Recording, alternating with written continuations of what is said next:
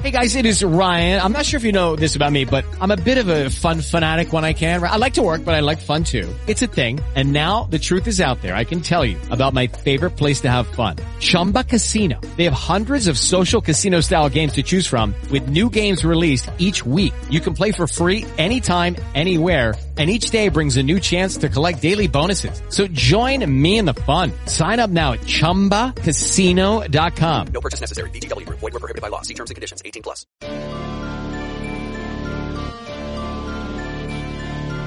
Are you searching for the best in online black radio? Then go to blacktalkradionetwork.com, helping you filter through the noise. Real talk, black talk.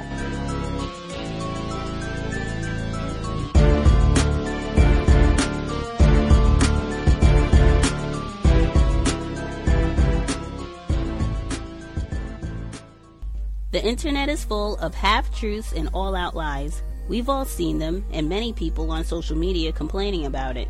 Here's your chance to show and prove. WorldAfropedia.com is a black owned and operated encyclopedia.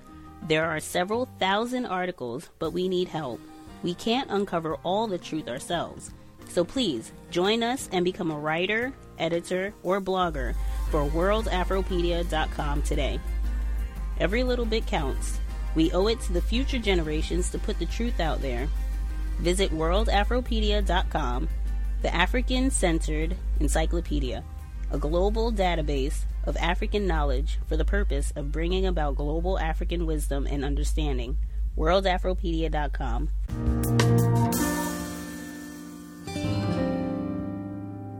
Racism meaning white supremacy.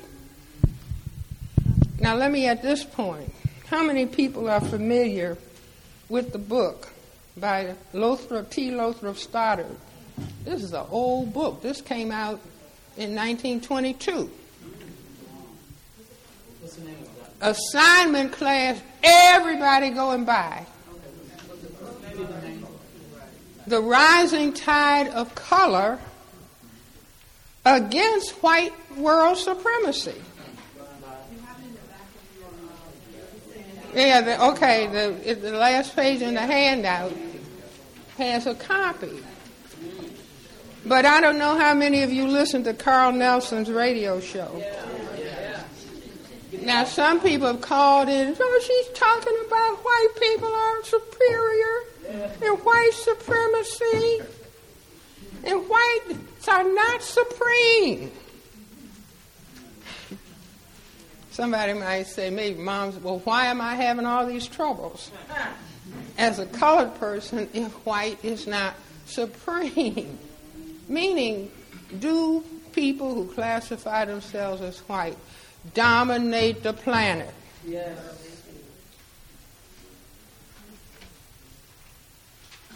If anybody, you know, anybody has some space where they don't dominate,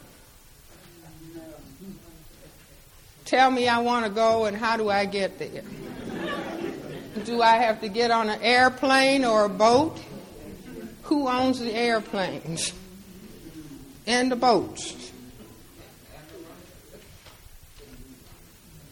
No, but this is a very important book. The Rising Tide of Color Against White World Supremacy first came out in 1922. He doesn't have any problem. He's almost like a Donald Trump in a way, but this is much more sophisticated than Trump. But talking clearly about the, you know, white domination has taken place. We have accomplished that. But we have to be aware that there are all these colored people. And we have to be aware if China should wake up. Well, China has wakened up. Now, he completely dismisses the Negro. You don't have to worry about the Negro is so far behind that you don't even need to worry or think about that. You see, but you do, we, we need to. We white people cannot, what? Act like we don't have to have concerns. See, they're not spending all their time singing and dancing. No, they spend their time. They have a few people that sing and dance, but they got a whole lot of people who are 24 7 serious. See, serious, serious, working in three shifts of serious people in all areas of people activity. How do we maintain our position? Now, he interestingly talks about that white is the highest advancement of people. But he says, but they're, you know, we're vulnerable in that if we mix with any of the people, we can kind of get lost. And we can't have that happen. Do you see? But I say read Stoddard's book, read Neely Fuller, and then read the ISIS papers. Context of white supremacy, Gus T. Renegade and for another broadcast, hopefully to share constructive information on the system of white supremacy. Today's date, Friday, November 11th, 2016. So I have been told this is our third study session on Lothrop Stoddard's 1920 publication, The Rising Tide of Color Against White World Supremacy. Uh, that was Dr. Frances Cress Welsing uh, that is the same lecture, her final lecture at the Cress Welsing Institute, where she predicted last year that Donald Trump would be the next president of the United States in that same lecture. Uh, and in close association, she recommended reading this book to get a better understanding of racism, white supremacy, and the concepts the ideas, the concerns of whites that led to Trump winning that election a couple days ago. Uh, we will go ahead and get started. Again, I would encourage folks, anyone, students of Dr. Frances Cress Welsing, or folks who valued uh, her teaching, uh, I would say, particularly this week, uh, one of the most stunning predictions uh, a year in advance, no less, uh, in my opinion, uh, to accurately honor Dr. Welsing we should pay close attention, see if there are any clues uh, in this book that would help us get a better grasp, better understanding of racism, white supremacy, solve some of our problems, and solve this here problem. We'll start there. Audio segment number one. This is Context of White Supremacy, Lothrop Stoddard, The Rising Tide of Color Against White World Supremacy, starting on Chapter 4.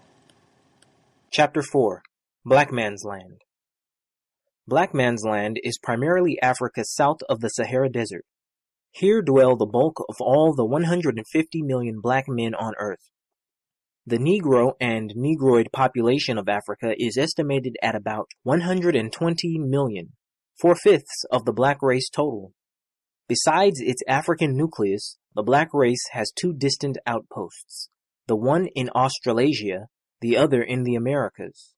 The eastern blacks are found mainly in the archipelagos lying between the Asiatic landmass and Australia. They are the oriental survivors of the Black Belt, which in very ancient times stretched uninterruptedly from Africa across southern Asia to the Pacific Ocean. The Asiatic blacks were overwhelmed by other races ages ago, and only a few wild tribes like the Negritos of the Philippines and the jungle dwellers of Indochina and southern India survive as genuine Negroid stocks. All the other peoples of southern Asia, however, are darkened by this ancient Negroid strain. The peoples of South India are notably tinged with black blood. As for the pure blacks of the Australasian archipelagos, they are so few in numbers, about 3 million, and so low in type that they are of negligible importance. Quite otherwise are the blacks of the far west. In the Western Hemisphere, there are some 25 million persons of more or less mixed black blood, brought thither in modern times as slaves by the white conquerors of the New World. Still, whatever may be the destiny of these transplanted black folk, the black man's chief significance, from the world aspect, must remain bound up with the great nucleus of Negro population in the African homeland. Black Africa, as I have said, lies south of the Sahara Desert. Here, the Negro has dwelt for unnumbered ages. The keynote of black history, like yellow history, has been isolation. Cut off from the Mediterranean by the desert which he had no means of crossing, and bounded elsewhere by oceans which he had no skill in navigating, the black man vegetated in savage obscurity, his habitat being well named the Dark Continent. Until the white tide began breaking on its seaports four centuries ago, the black world's only external stimuli had come from brown men landing on its eastern coasts or ascending the valley of the Nile. As time passed, both brown and white pressures became more intense, albeit the browns long led in the process of penetration. Advancing from the east and trickling across the desert from the north, Arab or Arabized adventurers conquered black Africa to the equator. And this political subjugation had also a racial side, for the conquerors sowed their blood freely and set a brownish stamp on many regions. As for the whites, they long remained mere birds of passage. Half a century ago, they possessed little more than trading posts along the littorals, their only real settlement lying in the extreme south. Then, suddenly, all was changed. In the closing decades of the 19th century, Europe turned its gaze full upon the dark continent, and within a generation Africa was partitioned between the European powers. Negro and Arab alike fell under European domination. Only minute Liberia and remote Abyssinia retained a qualified independence. Furthermore, White settlement also made distinct progress. The tropical bulk of Africa defied white colonization, but the continent's northern and southern extremities were climactically white man's country. Accordingly, there are today nearly a million whites settled along the Algerian and Tunisian seaboard, while in South Africa, Dutch and British blood has built up a powerful commonwealth containing fully one and a half million white souls. In Africa, unlike Asia, the European has taken root, and has thus gained at least local tenures of a fundamental nature. The crux of the African problem therefore resolves itself into the question whether the white man, through consolidated racial holds north and south, will be able to perpetuate his present political power over the indeterminate continental mass which climate debars him from populating. This is a matter of great importance, for Africa is a land of enormous potential wealth the natural source of Europe's tropical raw materials and foodstuffs. Whether Europe is to retain possession depends in the last analysis on the character of the inhabitants. It is, then, to the nature of the black man and his connection with the brown world that we must direct our attention. From the first glance, we see that, in the Negro, we are in the presence of a being differing profoundly not merely from the white man, but also from those human types which we discovered in our surveys of the brown and yellow worlds. The black man is, indeed, sharply differentiated from the other branches of mankind. His outstanding quality is superabundant animal vitality. In this he easily surpasses all other races. To it he owes his intense emotionalism. To it, again, is due his extreme fecundity, the Negro being the quickest of breeders. This abounding vitality shows in many other ways, such as the Negro's ability to survive harsh conditions of slavery under which other races have soon succumbed. Lastly, in ethnic crossings, the Negro strikingly displays his prepotency, for black blood, once entering a human stock, seems never really bred out again. Negro fecundity is a prime factor in Africa's future. In the savage state which until recently prevailed, black multiplication was kept down by a wide variety of checks, both natural and social causes combined to maintain an extremely high death rate. The Negro's political ineptitude, never rising above the tribal concept, kept black Africa a mosaic of peoples warring savagely among themselves and widely addicted to cannibalism. Then, too, the native regions were usually sanguinary, demanding a prodigality of human sacrifices. The killings ordained by Negro wizards and witch doctors sometimes attained unbelievable proportions. The combined result of all this was a wastage of life which in other races would have spelled a declining population. Since the establishment of white political control, however, these checks on black fecundity are no longer operative. The white rulers fight filth and disease, stop tribal wars, and stamp out superstitious abominations. In consequence, population increases by leaps and bounds, the latent possibilities being shown in the native reservations in South Africa, where tribes have increased as much as tenfold in 50 or 60 years. It is therefore practically certain that the African Negroes will multiply prodigiously in the next few decades. Now, what will be the attitude of these augmenting black masses toward white political dominion? To that momentous query, no certain answer can be made. One thing, however, seems clear. The black world's reaction to white ascendancy will be markedly different from those of the brown and yellow worlds because of the profound dissimilarities between Negroes and men of other stocks. To begin with, the black peoples have no historic pasts. Never having evolved civilizations of their own, they are practically devoid of that accumulated mass of beliefs, thoughts, and experiences which render Asiatics so impenetrable and so hostile to white influences.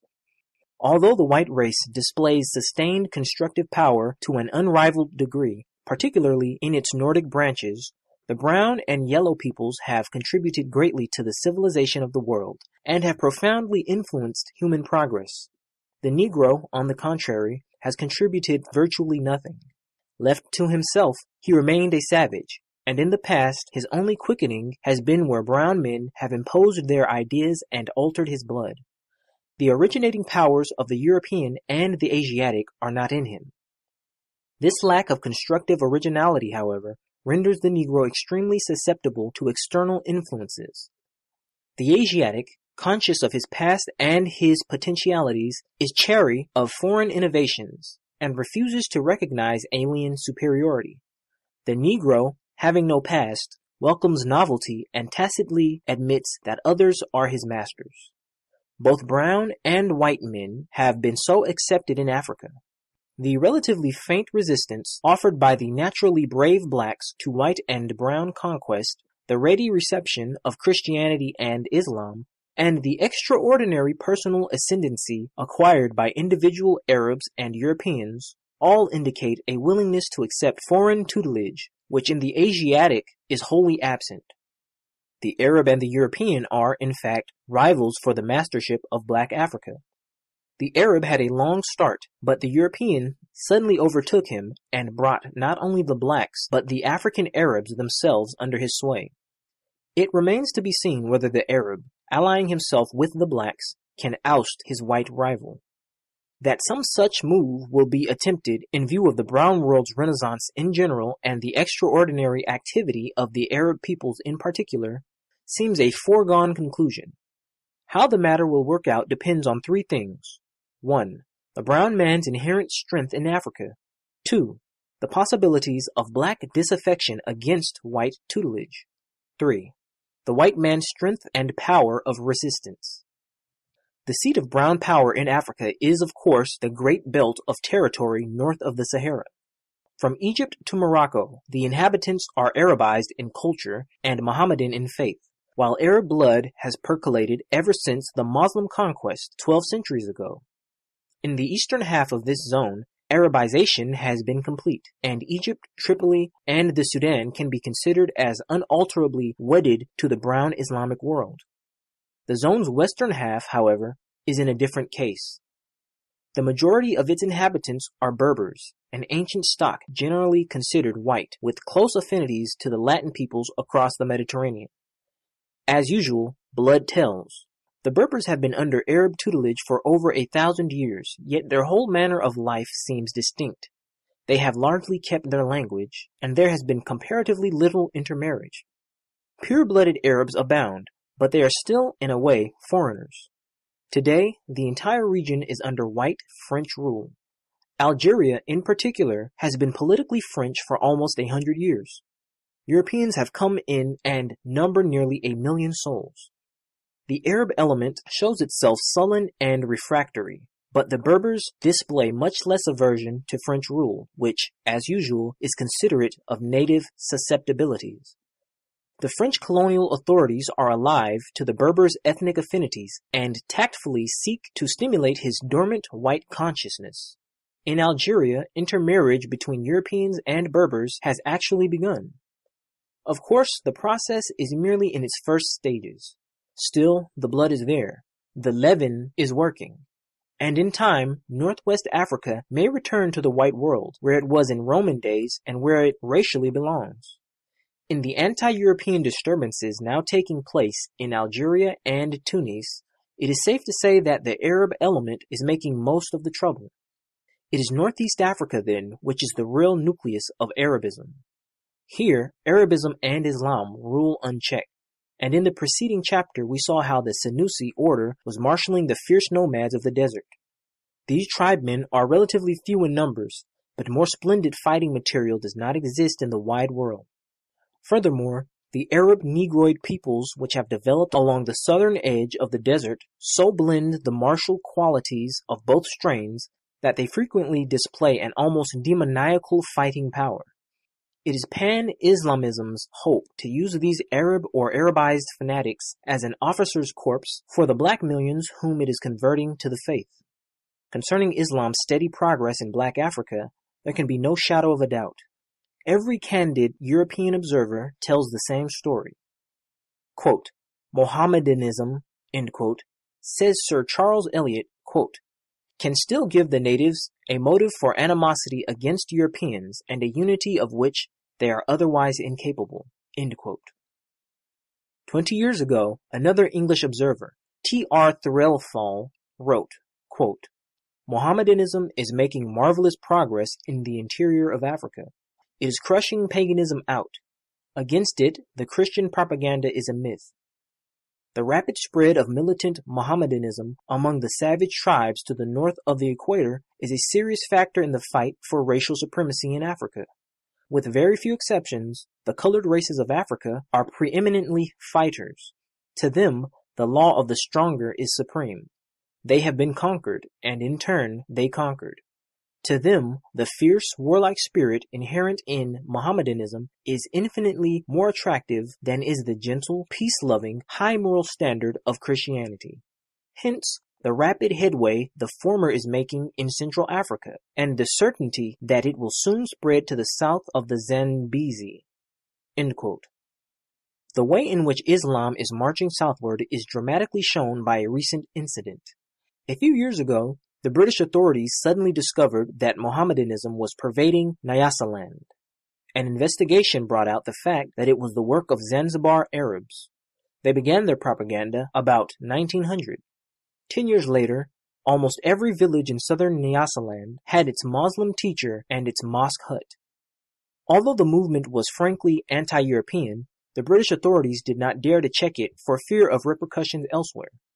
Another interesting fact probably not unconnected, is that Nyasaland has lately been the theater of an anti-white Christian propaganda, the so-called Ethiopian Church, of which I shall presently speak. Islam has thus two avenues of approach to the African Negro, his natural preference for a militant faith and his resentment at white tutelage. It is the disinclination of the more martial African peoples for a pacific creed which perhaps accounts for Christianity's slow progress among the very warlike tribes of South Africa, such as the Zulus and the Matabele.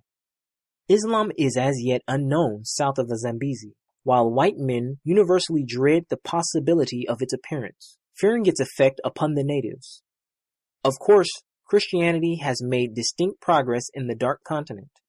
The natives of the South African Union are predominantly Christianized, in East Central Africa, Christianity has gained many converts, particularly in Uganda, while on the West African Guinea coast, Christian missions have long been established and have generally succeeded in keeping Islam away from the seaboard. Certainly, all white men, whether professing Christians or not, should welcome the success of missionary efforts in Africa. The degrading fetishism and demonology which sum up the native pagan cults cannot stand, and all Negroes will someday be either Christians or Muslims. Insofar as he is Christianized, the Negro's savage instincts will be restrained and he will be disposed to acquiesce in white tutelage. Insofar as he is Islamized, the Negro's warlike propensities will be inflamed, and he will be used as the tool of Arab pan-Islamism, seeking to drive the white man from Africa and make the continent its very own. As to specific anti-white sentiments among Negroes untouched by Moslem propaganda, such sentiments undoubtedly exist in many quarters. The strongest manifestations are in South Africa, where interracial relations are bad and becoming worse. But there is much diffused, half-articulate dislike of white men throughout Central Africa as well. Devoid, though, the African savage is of either national or cultural consciousness, he could not be expected to welcome a tutelage which imposed many irksome restrictions upon him. Furthermore, the African Negro does seem to possess a certain rudimentary sense of race solidarity. The existence of both these sentiments is proved by the way in which the news of white military reverses have at once been known and rejoiced in all over black Africa. Spread, it would seem, by those mysterious methods of communication employed by Negroes everywhere and called in our southern states grapevine telegraph. The Russo-Japanese War, for example, produced all over the Dark Continent intensely exciting effects.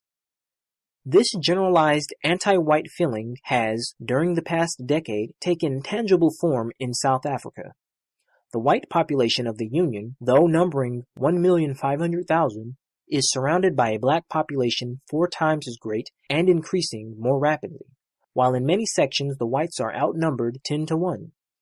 The result is a state of affairs exactly paralleling conditions in our own South, the South African whites feeling obligated to protect their ascendancy by elaborate legal regulations and social taboos. The Negroes have been rapidly growing more restive under these discriminations, and unpleasant episodes like race riots, rapings, and lynchings are increasing in South Africa from year to year. One of the most significant, not to say ominous, signs of the times is the Ethiopian church movement. The movement began about 15 years ago, some of its founders being Afro-American Methodist preachers, a fact which throws a curious light on possible American Negro reflexes upon their ancestral homeland. The movement spread rapidly, many native mission congregations cutting loose from white ecclesiastical control and joining the Negro organization. It also soon displayed frankly anti-white tendencies, and the government became seriously alarmed at its unsettling influence upon the native mind. It was suspected of having had a hand in the Zulu Rising, which broke out in Natal in 1907 and which was put down only after many whites and thousands of natives had lost their lives. Shortly afterward, the authorities outlawed the Ethiopian church and forbade Afro-American preachers to enter South Africa. But the movement, though legally suppressed, lived surreptitiously on and appeared in new quarters. In 1915, a particularly fanatical form of Ethiopianism broke out in Nyasaland. Its leader was a certain John Chilembwe, an Ethiopian preacher who had been educated in the United States. His propaganda was bitterly anti-white, asserting that Africa belonged to the black man, that the white man was an intruder, and that he ought to be killed off until he grew discouraged and abandoned the country. Chilembwe plotted a rising all over Nyasaland, the killing of the white men, and the carrying off of the white women. In January 1915, the rising took place. Some plantations were sacked and several whites killed, their heads being carried to Chilembwe's church, where a thanksgiving service for victory was held. The whites, however, acted with great vigor. The poorly armed insurgents were quickly scattered, and John Chilembwe himself was soon hunted down and killed.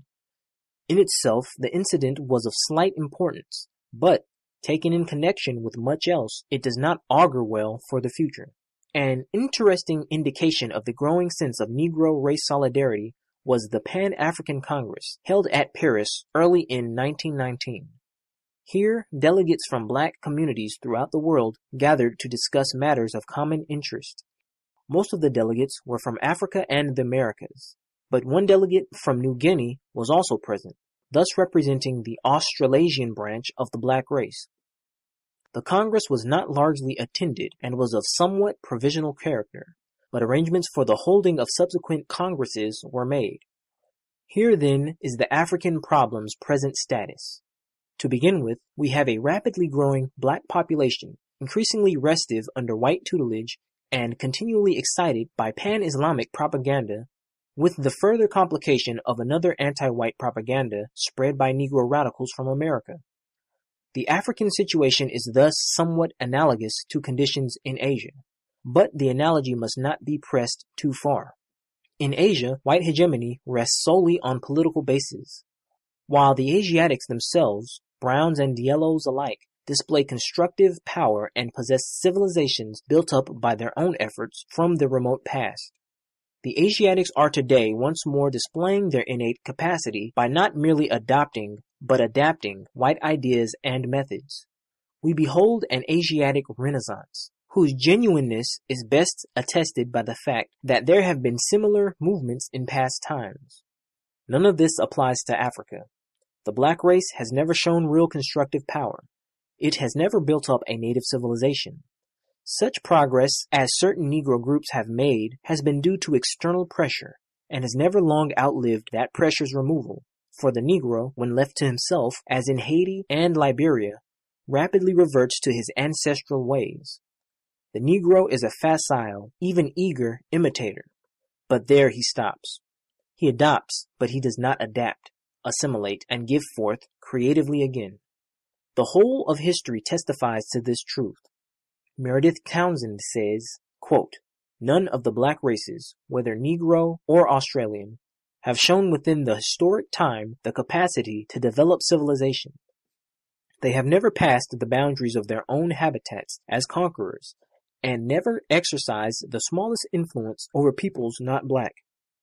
They have never founded a stone city, have never built a ship, have never produced a literature, have never suggested a creed.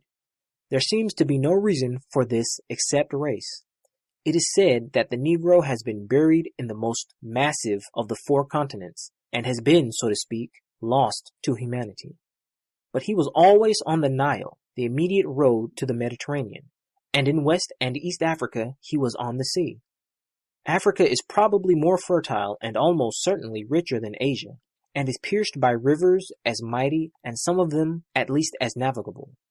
What could a singularly healthy race, armed with a constitution which resists the sun and defies malaria, wish for better than to be seated on the Nile, or the Congo, or the Niger, in numbers apparently sufficient to execute any needed work, from the cutting of forests and the making of roads up to the building of cities? How was the Negro more secluded than the Peruvian? Or why was he shut up worse than the Tartar of Samarkand, who one day shook himself, gave up all tribal feuds, and from the Sea of Okhotsk to the Baltic and southward to the Nerbudda, mastered the world? The Negro went by himself far beyond the Australian savage. He learned the use of fire, the fact that sown grain will grow, the value of shelter, and the use of the bow and the canoe, and the good of clothes. But there, to all appearances, he stopped, unable, until stimulated by another race like the Arab, to advance another step. Unless, then, every lesson of history is to be disregarded, we must conclude that black Africa is unable to stand alone. The black man's numbers may increase prodigiously and acquire alien veneers, but the black man's nature will not change. Black unrest may grow and cause much trouble, Nevertheless, the white man must stand fast in Africa. No black renaissance impends, and Africa, if abandoned by the whites, would merely fall beneath the onset of the browns. And that would be a great calamity. As stated in the preceding chapter, the brown peoples, of themselves, do not directly menace white race areas, while pan-Islamism is at present an essentially defensive movement. But Islam is militant by nature, and the Arab is a restless and warlike breed. Pan-Islamism, once possessed of the Dark Continent and fired by militant zealots, might forge black Africa into a sword of wrath, the executor of sinister adventures. Fortunately, the white man has every reason for keeping a firm hold on Africa. Not only are its central tropics prime sources of raw materials and foodstuffs which white direction can alone develop, but to north and south the white man has struck deep roots into the soil. Both extremities of the continent are white man's country, where strong white peoples should ultimately arise. Two of the chief white powers, Britain and France, are pledged to the hilt in this racial task and will spare no effort to safeguard the heritage of their pioneering children. Brown influence in Africa is strong, but it is supreme only in the northeast, and its line of communication with Asiatic homeland runs over the narrow neck of Suez. Should stern necessity arise, the white world could hold Suez against Asiatic assault and crush brown resistance in Africa. In short, the real danger to white control of Africa lies not in brown attack or black revolt, but in possible white weakness through chronic discord within the white world itself. And that subject must be reserved for later chapters. Chapter 5 Red Man's Land Red Man's Land is the Americas between the Rio Grande and the Tropic of Capricorn. Here dwells the Amerindian race. At the time of Columbus, the whole western hemisphere was theirs, but the white man has extirpated or absorbed them to north and south, so that today the United States and Canada in North America and the southern portions of South America are genuine white man's country. In the internecine zone above mentioned, however, the Amerindian has survived and forms the majority of the population, albeit considerably mixed with white and to a lesser degree with Negro blood. The total number of Indians, including both full-bloods and mixed types, is about 40 million, more than two-thirds of the whole population. In addition, there are several million Negroes and mulattoes, mostly in Brazil. The white population of the intermediate zone, even if we include near whites, do not average more than 10%, though it varies greatly with different regions. The reader should remember that neither the West India Islands nor the southern portion of the South American continent are included in this generalization. In the West Indies, the Amerindian has completely died out and has been replaced by the Negro, while southern South America, especially Argentina and Uruguay, are genuine white man's country, in which there is little Indian and no Negro blood. Despite these exceptions, however, the fact remains that, taken as a whole, Latin America the vast land block from the Rio Grande to Cape Horn is racially not Latin, but Amerindian or Negroid, with a thin Spanish or Portuguese veneer. In other words, though commonly considered part of the white world, most of Latin America is ethnically colored man's land, which has been growing more colored for the past hundred years. Latin America's evolution was predetermined by the Spanish conquest. That very word, conquest, tells the story. The United States was settled by colonists planning homes and bringing their women. It was thus a genuine migration and resulted in a full transplanting of white stock to new soil. The Indians encountered were wild nomads, fierce of temper and few in number. After sharp conflicts, they were extirpated, leaving virtually no ethnic traces behind. The colonization of Latin America was the exact antithesis. The Spanish conquistadores were bold warriors descending upon vast regions inhabited by relatively dense populations, some of which, as in Mexico and Peru, had attained a certain degree of civilization. The Spaniards, invincible in their shining armor, paralyzed with terror these people still dwelling in the age of bronze and polished stone. With ridiculous ease, mere handfuls of whites overthrew empires and lorded it like gods over servile and adoring multitudes. Cortez marched on Mexico with less than 600 followers, while Pizarro had but 310 companions when he started his conquest of Peru. Of course, the fabulous treasures amassed in these exploits drew swarms of bold adventurers from Spain. Nevertheless, their numbers were always infinitesimal compared with the vastness of the quarry, while the population of women immigrants continued to lag far behind that of the men. The breeding of pure whites in Latin America was thus both scanty and slow. On the other hand, the breeding of mixed bloods began at once and attained notable proportions. Having slaughtered the Indian males or brigaded them in slave gangs, the conquistadors took the Indian women to themselves. The humblest man-at-arms had several female attendants, while the leaders became veritable pashas with great harems of concubines. The result was a prodigious output of half-breed children, known as mestizos or cholos. And soon, a new ethnic complication was added. The Indians, having developed a melancholy trick of dying off under slavery, the Spaniards imported African Negroes to fill the servile ranks, and since they took negresses as well as Indian women for concubines, other half-breeds, mulattoes, appeared.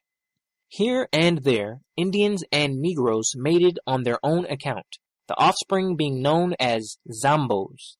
In time, these various hybrids bred among themselves, producing the most extraordinary ethnic combinations. As Garcia Calderon well puts it, quote, grotesque generations, with every shade of complexion and every conformation of skull, were born in America, a crucible continually agitated by unheard of fusions of races. But there was little Latin blood to be found in the homes formed by the sensuality of the first conquerors of a desolated America. To be sure, this mongrel population long remained politically negligible. The Spaniards regarded themselves as a master caste, and excluded all save pure whites from civic rights and social privileges. In fact, the European born Spaniards refused to recognize even their colonial born kinsmen as their equals, and Creoles could not aspire to the higher distinctions or offices. This attitude was largely inspired by the desire to maintain a lucrative monopoly. Yet, the European sense of superiority had some valid grounds. There can be no doubt that the Creole whites, as a class, showed increasing signs of degeneracy. Climate was a prime cause in the hotter regions, but there were many plateau areas, as in Colombia, Mexico, and Peru, which, though geographically in the tropics, had a temperate climate from their elevation. Even more than by climate, the Creole was injured by contact with the colored races. Pampered and corrupted from birth by obsequious slaves, the Creole usually led an idle and vapid existence, disdaining work as servile and debarred from higher callings by his European-born superiors. As time passed, the degeneracy due to climate and custom was intensified by degeneracy of blood. Despite legal enactment and social taboo, colored strains percolated insidiously into the Creole stock. The leading families, by elaborate precautions, might succeed in keeping their escutcheons clean, but humbler circles darkened significantly despite fervid protestations of pure white blood. Still, so long as Spain kept her hold on Latin America, the process of miscegenation, socially considered, was a slow one. The whole social system was based on the idea of white superiority, and the colors were carefully graded. Quote, in America, end quote, wrote Humboldt toward the close of Spanish rule, quote, the more or less white skin determines the position which a man holds in society. The revolution against Spain had momentous consequences for the racial future of Latin America. In the beginning, to be sure, it was a white civil war, a revolt of the Creoles against European oppression and discrimination. The heroes of the revolution, Bolivar, Miranda, San Martin, and the rest, were aristocrats of pure white blood. But the revolution presently developed new features. To begin with, the struggle was very long. Commencing in 1809, it lasted almost 20 years. The whites were decimated by fratricidal fury, and when the Spanish cause was finally lost, multitudes of loyalists, mainly of the superior social classes, left the country. Meanwhile, the half castes who had rallied wholesale to the revolutionary banner were demanding their reward. The Creoles wished to close the revolutionary cycle and establish a new society based, like the old, upon white supremacy, with themselves substituted for the Spaniards. Bolivar planned a limited monarchy and a white electoral oligarchy, but this was far from suiting the half castes. For them, the revolution had just begun. Raising the cry of democracy then became fashionable through the North American and French revolutions. They proclaimed the doctrine of equality regardless of skin.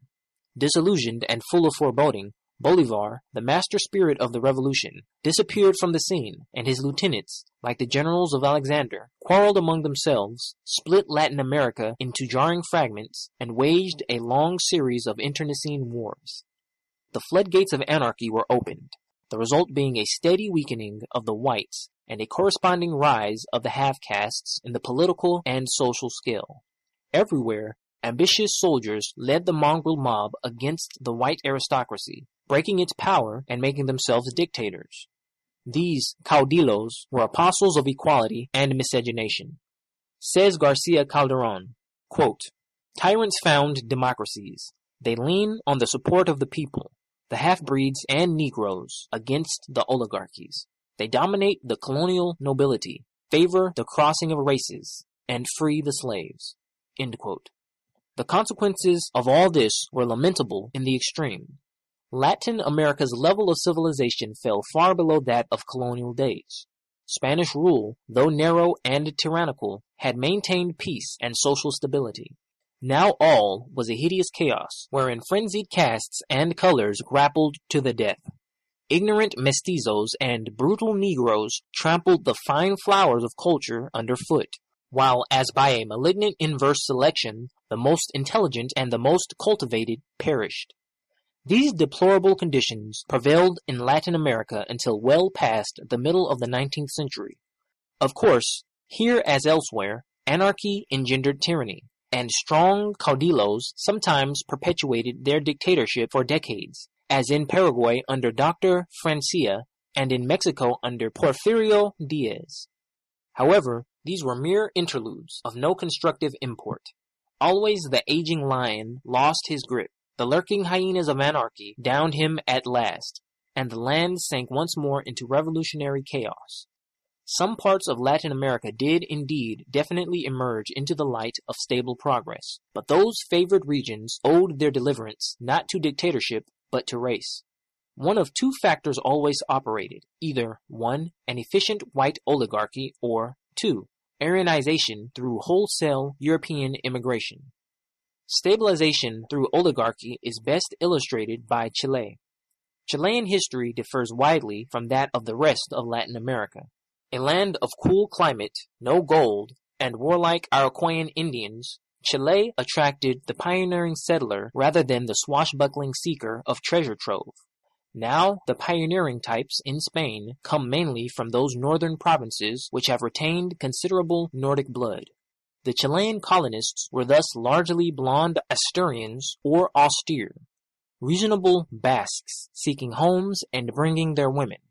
Of course, there was crossing with the natives, but the fierce Araucanian aborigines clung to their wild freedom and kept up an interminable frontier warfare in which the occasions for race mixture were relatively few. The country was thus settled by a resident squirearchy of an almost English type, this ruling gentry jealously guarded its racial integrity. In fact, it possessed not merely a white, but a Nordic race consciousness. The Chilean gentry called themselves sons of the Visigoths, scions of Euric and Pelayo, who had found in remote Araucania a chance to slake their racial thirst for fighting and freedom. In Chile, as elsewhere, the revolution provoked a cycle of disorder. But the cycle was short, and was more a political struggle between white factions than a social welter of caste and race. Furthermore, Chile was receiving fresh accessions of Nordic blood. Many English, Scotch, and Irish gentlemen adventurers, taking part in the War of Independence, settled down in a land so reminiscent of their own. Germans also came in considerable numbers, settling especially in the colder south. Thus, the Chilean upper classes, always pure white, became steadily more Nordic in ethnic character. The political and social results were unmistakable. Chile rapidly evolved a stable society, essentially oligarchic and consciously patterned on aristocratic England.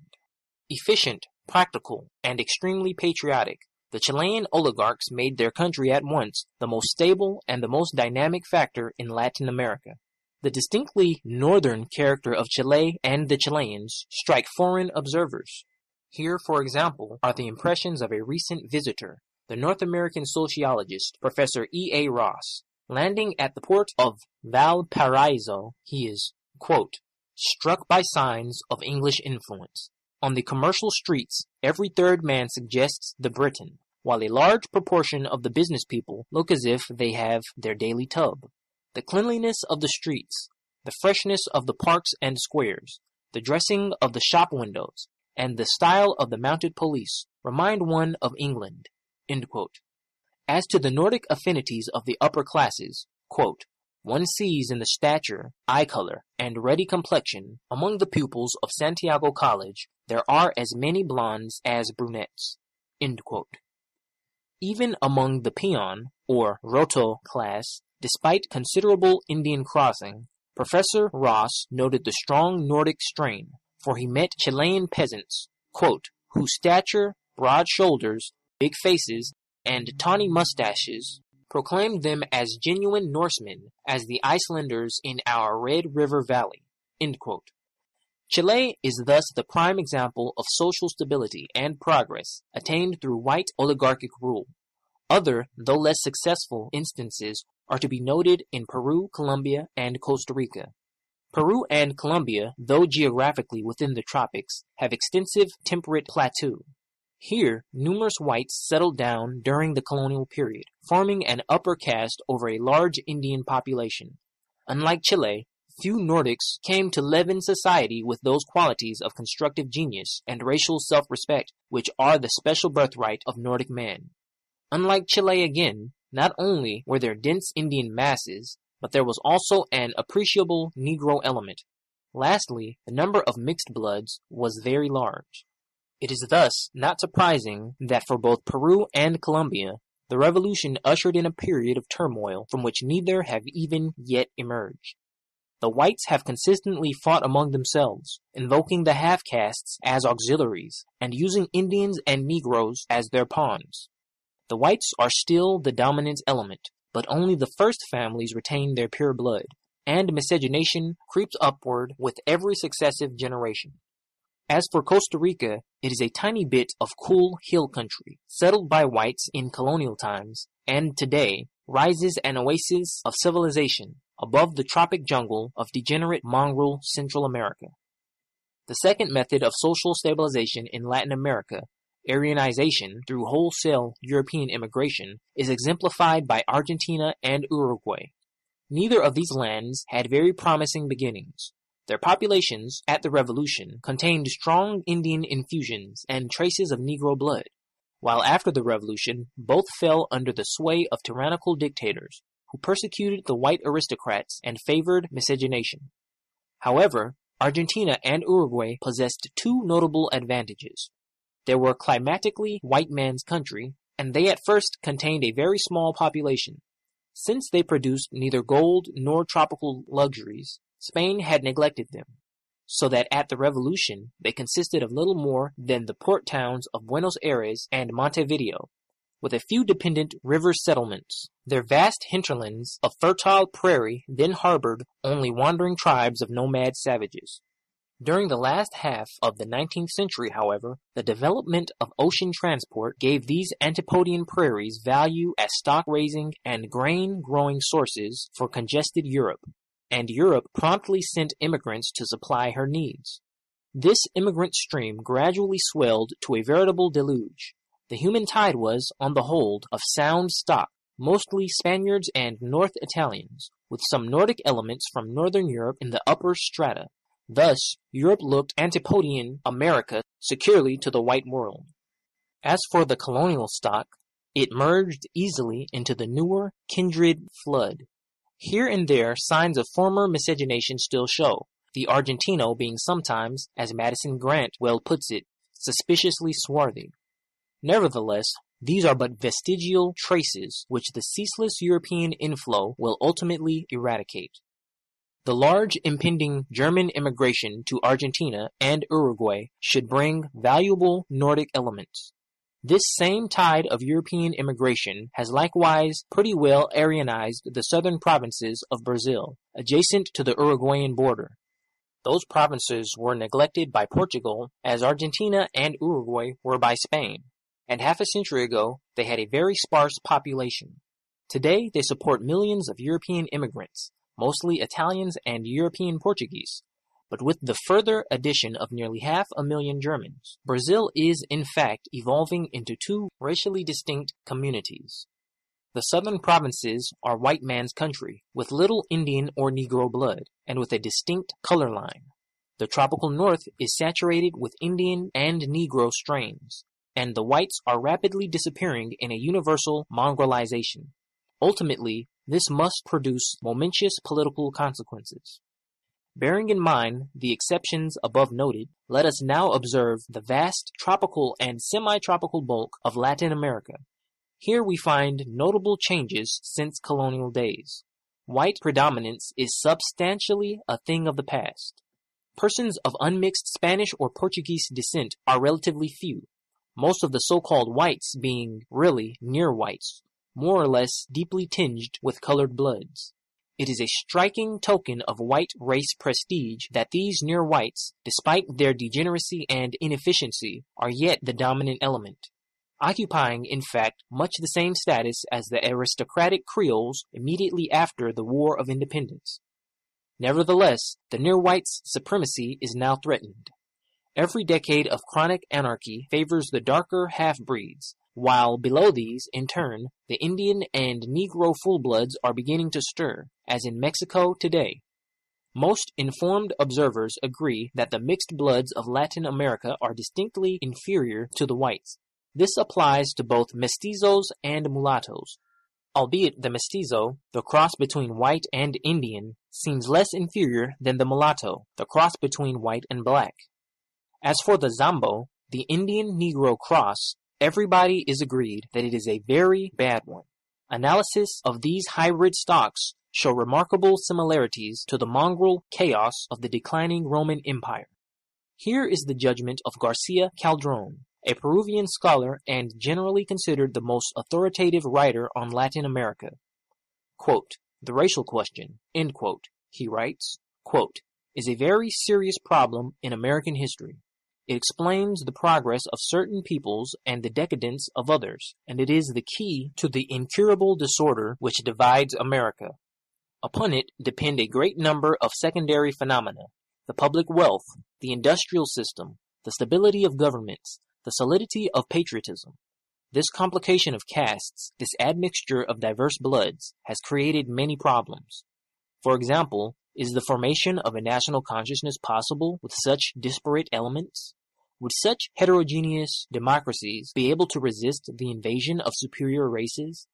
Finally, is the South American half caste absolutely incapable of organization and culture? While qualifying his answers to these queries, Garcia Calderon yet deplores the half caste's decadence. Quote, in the Iberian democracies, quote, he says, quote, an inferior Latinity, a Latinity of the decadence, prevails.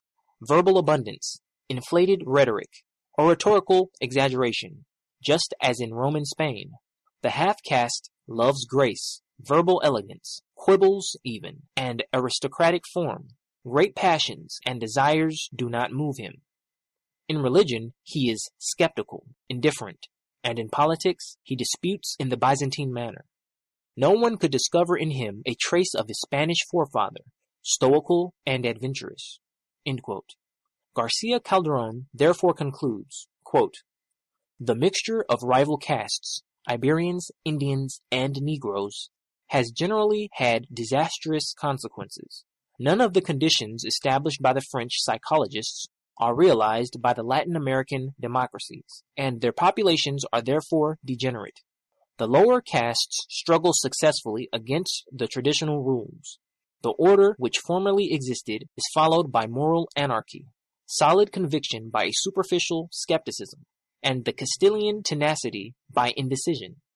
The black race is doing its work, and the continent is returning to its primitive barbarism. This melancholy fate can, according to Garcia Calderon, be averted only by wholesale white immigration. Quote, in South America, civilization is dependent upon the numerical predominance of the victorious Spaniard, on the triumph of the white man over the mulatto, the Negro, and the Indian. Only a plentiful European immigration can reestablish the shattered equilibrium of the American races. Garcia Calderon's pronouncements are echoed by foreign observers. During his South American travels, Professor Ross noted the same melancholy symptoms and pointed out the same unique remedy. Speaking of Ecuador, he says, quote, I found no foreigners who have faith in the future of this people. They point out that while this was a Spanish colony, there was a continual flow of immigrants from Spain, many of whom, no doubt, were men of force. Political separation interrupted this current, and since then the country has really gone back. Spain had provided a ruling, organizing element, and with the cessation of the flow of Spaniards, the mixed bloods took charge of things, for the pure white element is so small as to be negligible. No one suggests that the mestizos equal the white stock, either in intellect or in character. Among the rougher foreigners and Peruvians, the pet name for these people is monkeys. The thoughtful often liken them to Eurasians, clever enough, but lacking in solidity of character. Natives and foreigners alike declare that a large white immigration is the only hope for Ecuador. Concerning Bolivia, Professor Ross writes, quote, The wisest sociologist in Bolivia told me that the Zambo, resulting from the union of Indian with Negro, is inferior to both the parent races and that likewise the mestizo is inferior to both white and Indian in physical strength, resistance to disease, longevity, and brains. The failure of the South American republics has been due, he declares, to mestizo domination. Through the colonial period, there was a flow of Spaniards to the colonies, and all the offices down to corregidor and cura were filled by white men. With independence, the whites ceased coming, and the lower offices of state and church were filled with mestizos. Then, too, the first crossing of white with Indian gave a better result than the union between mestizos, so that the stock has undergone progressive degeneration. The only thing, then, that can make these countries progress is a large white immigration, something much talked about by statesmen in all these countries, but which has never materialized. These judgments refer particularly to Spanish America. Regarding Portuguese Brazil, however, the verdict seems to be the same.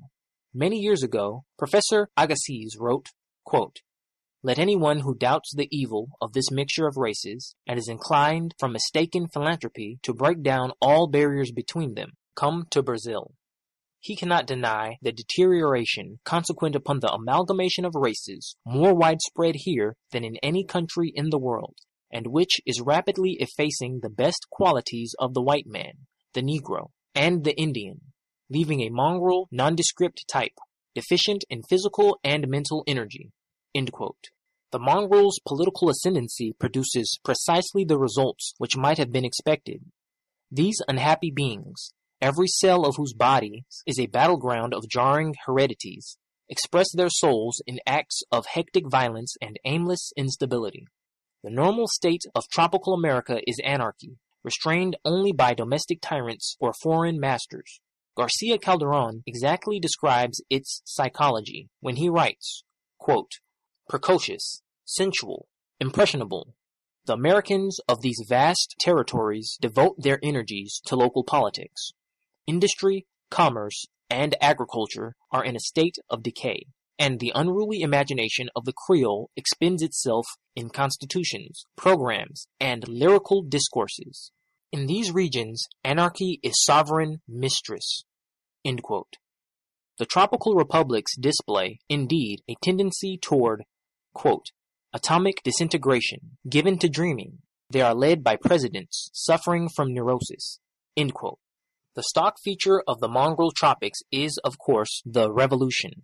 These senseless and perennial outbursts are often ridiculed in the United States as comic opera, but the grim truth of the matter is that few Latin American revolutions are laughing matters. The numbers of men engaged may not be very large according to our standards, but measured by the scanty populations of the countries concerned, they lay a heavy blood tax on the suffering peoples. The tatterdemalion armies may excite our mirth, but the battles are real enough, often fought out to the death with razor-edged machetes and rusty bayonets, and there's no more ghastly sight than a Latin American battlefield. The commandeerings, burnings, rapings, and assassinations inflicted upon the hapless civilian population cry to heaven. There is always wholesale destruction of property, frequently appalling loss of life, and a general paralysis of economic and social activity. These wretched lands have now been scourged by the revolutionary plague for a hundred years, and W. B. Hale does not overstate the consequences when he says, quote, Most of the countries clustering about the Caribbean have sunk into deeper and deeper mires of misrule, unmatched for profligacy and violence anywhere on earth. Revolution follows revolution. One band of brigands succeeds another. Atrocities revenge atrocities. The plundered people grow more and more abject in poverty and slavishness. Vast natural resources lie neglected while populations decrease, civilization recedes, and the jungle advances. Of course, under these frightful circumstances, the national character, weak enough at best, degenerates at an ever quickening pace. Peaceful effort of any sort appears vain and ridiculous, and men are taught that wealth is procurable only by violence and extortion. Another important point should be noted. I have said that Latin American anarchy was restrained by dictatorship, but the reader must not infer that dictatorships are halcyon times for the dictated. On the contrary, they are usually only a trifle less wretched and demoralizing than times of revolution. The caudillos are nearly always very sinister figures. Often they are ignorant brutes. Oftener they are bloodthirsty, lecherous monsters. Oftenest they are human spiders who suck the land dry of all fluid wealth, banking it abroad against the day when they shall fly before the revolutionary blast to the safe haven of Paris and the congenial debaucheries of Montmartre. The millions amassed by tyrants like Castro of Venezuela and Zelaya of Nicaragua are almost beyond belief, considering the backward, bankrupt lands they have administered. Yet how can it be otherwise? Consider Crichfield's incisive account of a caudillo's accession to power. Quote, when an ignorant and brutal man, whose entire knowledge of the world is confined to a few Indian villages, and whose total experience has been gained in the raising of cattle, doffs his alpargates, and, machete in hand, cuts his way to power in a few weeks with a savage horde at his back, who know nothing of the amenities of civilization and care less than they know. When such a man comes to power, evil and only evil can result. Even if the new dictator were well intentioned, his entire ignorance of law and constitutional forms, of commercial processes and manufacturing arts, and of the fundamental and necessary principles underlying all stable and free governments, would render a successful administration by him extremely difficult, if not impossible.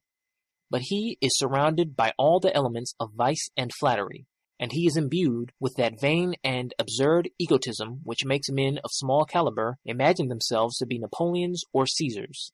Thus do petty despotisms, unrestrained by constitutional provisions or by anything like a virile public opinion, lead from absurdity to outrage and crime. Such is the situation in mongrel ruled America. Revolution breeding revolution. Tyranny breeding tyranny and the twain combining to ruin their victims and force them ever deeper into the slough of degenerate barbarism. The whites have lost their grip and are rapidly disappearing. The mixed breeds have had their chance and have grotesquely failed.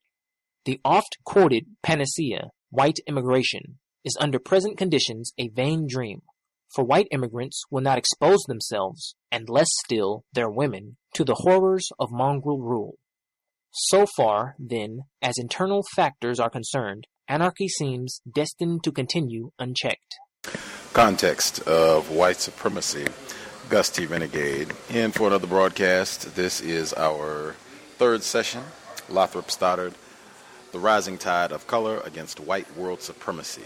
Uh, so we stopped. We're kind of right in the middle of chapter 5. Middle of chapter 5. We'll finish that uh, chapter off before we wrap things up today. Uh, if you have commentary you would like to share, the number to dial is 641 715 3640. The code is 564943 pound. Press star 6 if you would like to participate. Number again 641 715 3640. The code is 564943 pound.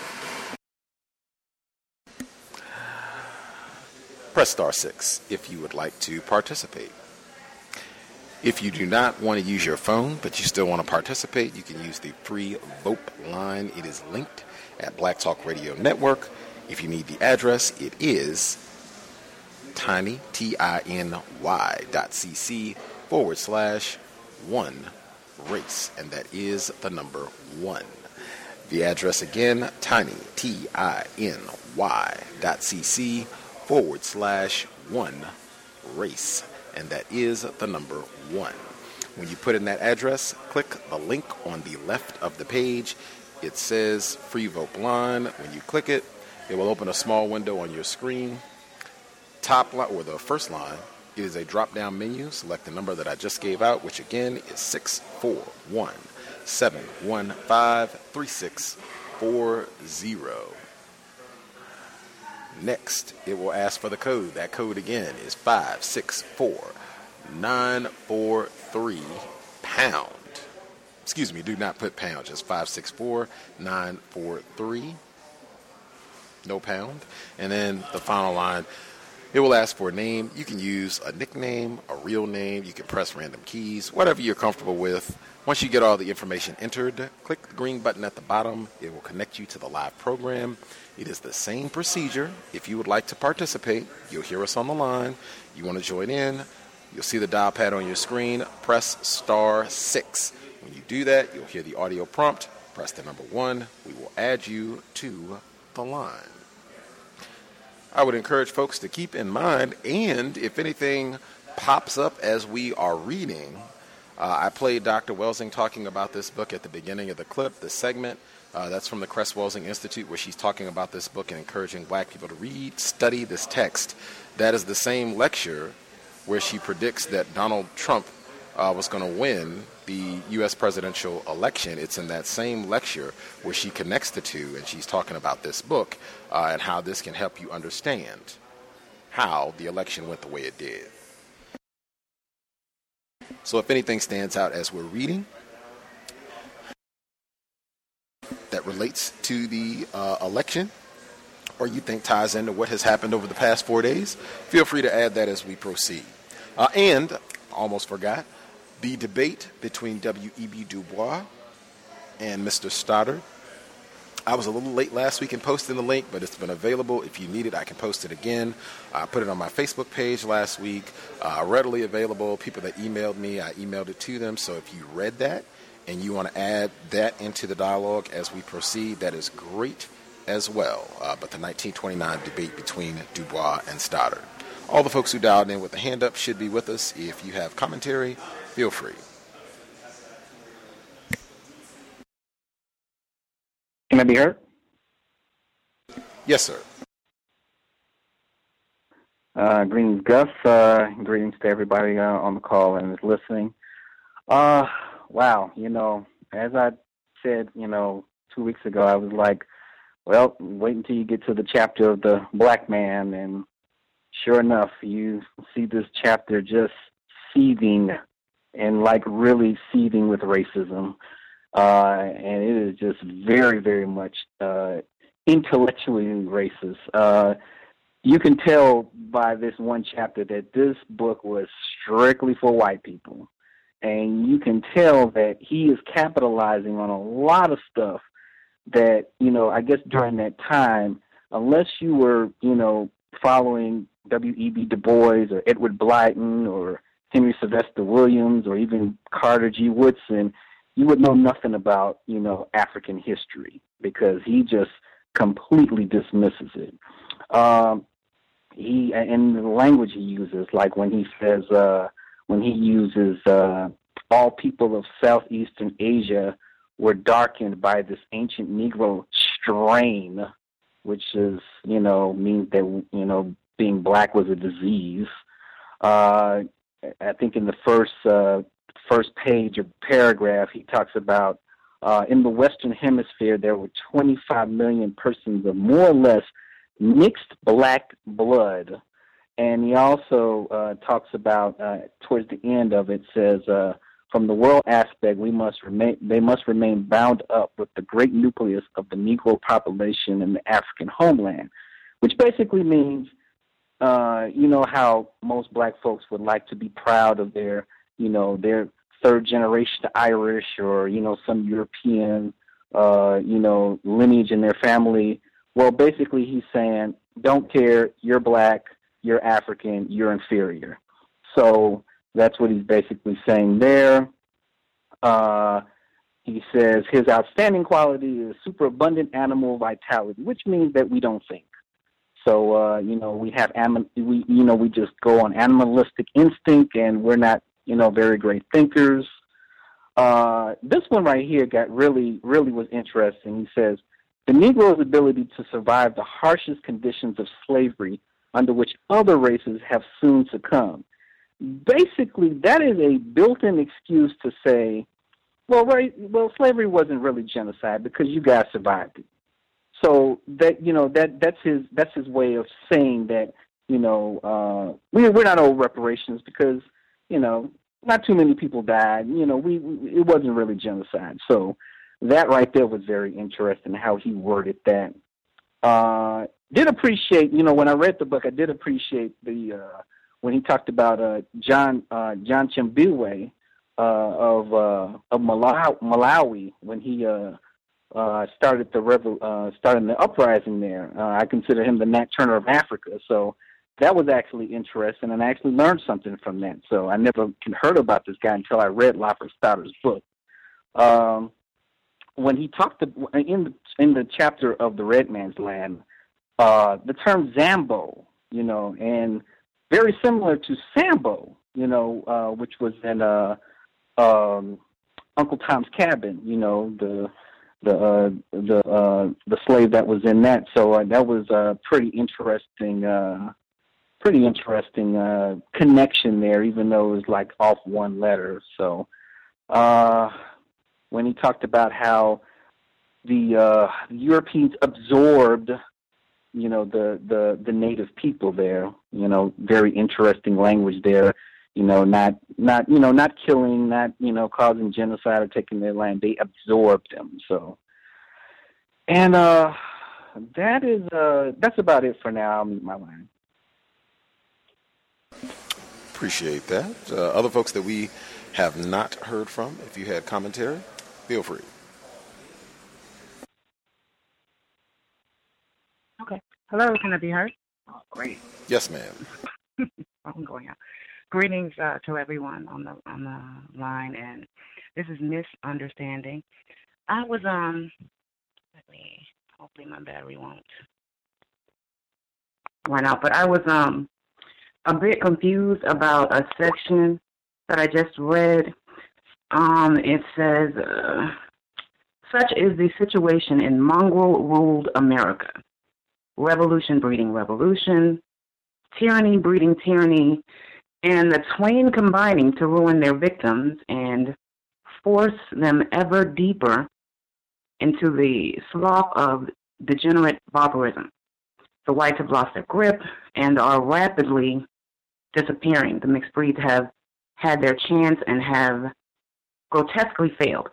Um, excuse me. Um, what I was confused about the I guess to to put context to that, what mongrel ruled America? What was he referring to? Um, and I, I did kind of miss some of the uh, the session, so I apologize for that. I'm going to definitely read and catch up, but I was a bit confused about that uh, that section. If anyone would be so kind to uh, try to explain that to me. Uh, my interpretation, just from uh, context, when he says America here, I don't. Number one, I think it's both geographic and uh, historical context. I think number one, when he says America, I don't think he means United States of America. I think, uh, particularly in the portions that we read today, I think he's almost talking about the whole hemisphere because at times he's talking about things that are happening in South America, and at other times he's talking about things that are happening in North America uh, and throughout, uh, and even what they call Latin America. Uh, and then historically as well, it seems like a lot of this is going like now again, this book was published in 1920, but a lot of it seems like it's talking about things that happened, uh, or at least his interpretation of things that happened uh, years, decades before, if not longer, before 1920 when this book was originally produced. So uh, published. Sorry, I don't think he uh, is meaning per se uh, the United States, and certainly not like the eastern part of the United States. The impression I got would be like uh, western part of North America, maybe some of the regions that uh, now might be considered Mexican or formerly were a part of what was called Mexico, those regions, and saying that those areas had a lot of individuals uh, who had a lot of what he calls Negro blood. Uh, or non-white blood, you had a lot of people, even if they weren't necessarily Negroes, they were not white people, uh, and these regions uh, were dominated and had a heavy amount of these people. Uh, that's my interpretation.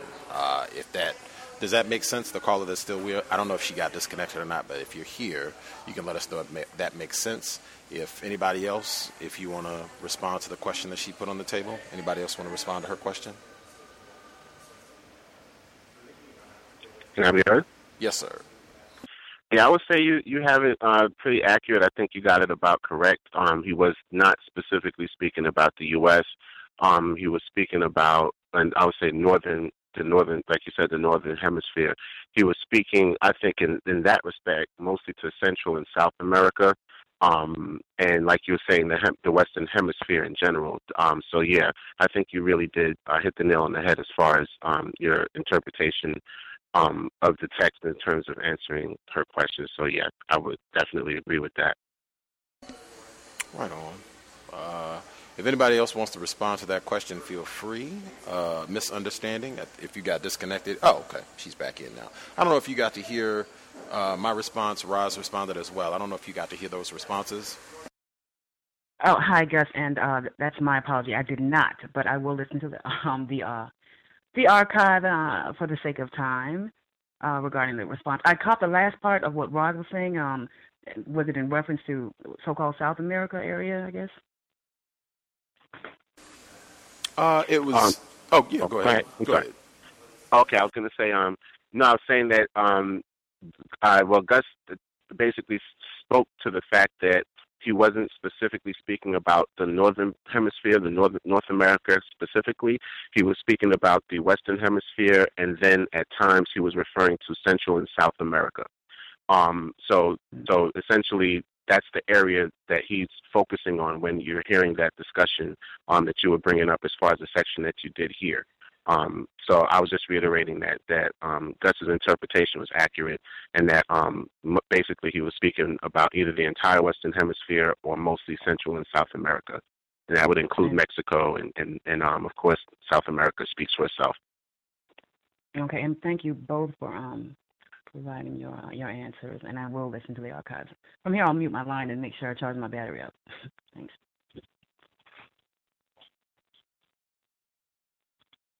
Hey guys, can I um pick up um on the text itself?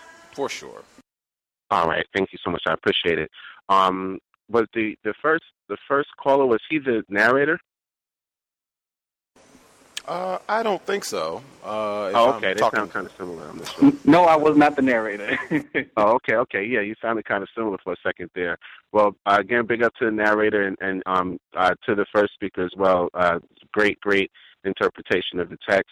Um, this guy is a straight liar. That's one thing I'm pulling out like major in this text. Like white people are the most quintessential liars I've ever come across. Um, he starts at the beginning of chapter four. There's a paragraph where he says, "Black Africa, as I stated, lies south of the Sahara Desert. Here, the Negro has dwelt for unnumbered ages. The keynote of black history, like yellow history, has been isolation, cut off from the Mediterranean by the desert which he had no means of crossing, and bounded elsewhere by oceans which he had no skill in navigating. The black man vegetated in savage obscurity, his habitat being well named the dark continent, quote unquote. And um, this is just insane because just in this one paragraph, um, he is isolating black people by saying that they were so dumb they had no means of crossing the Mediterranean, and then they also had no means of crossing the uh, the oceans either because they had no skill in navigating.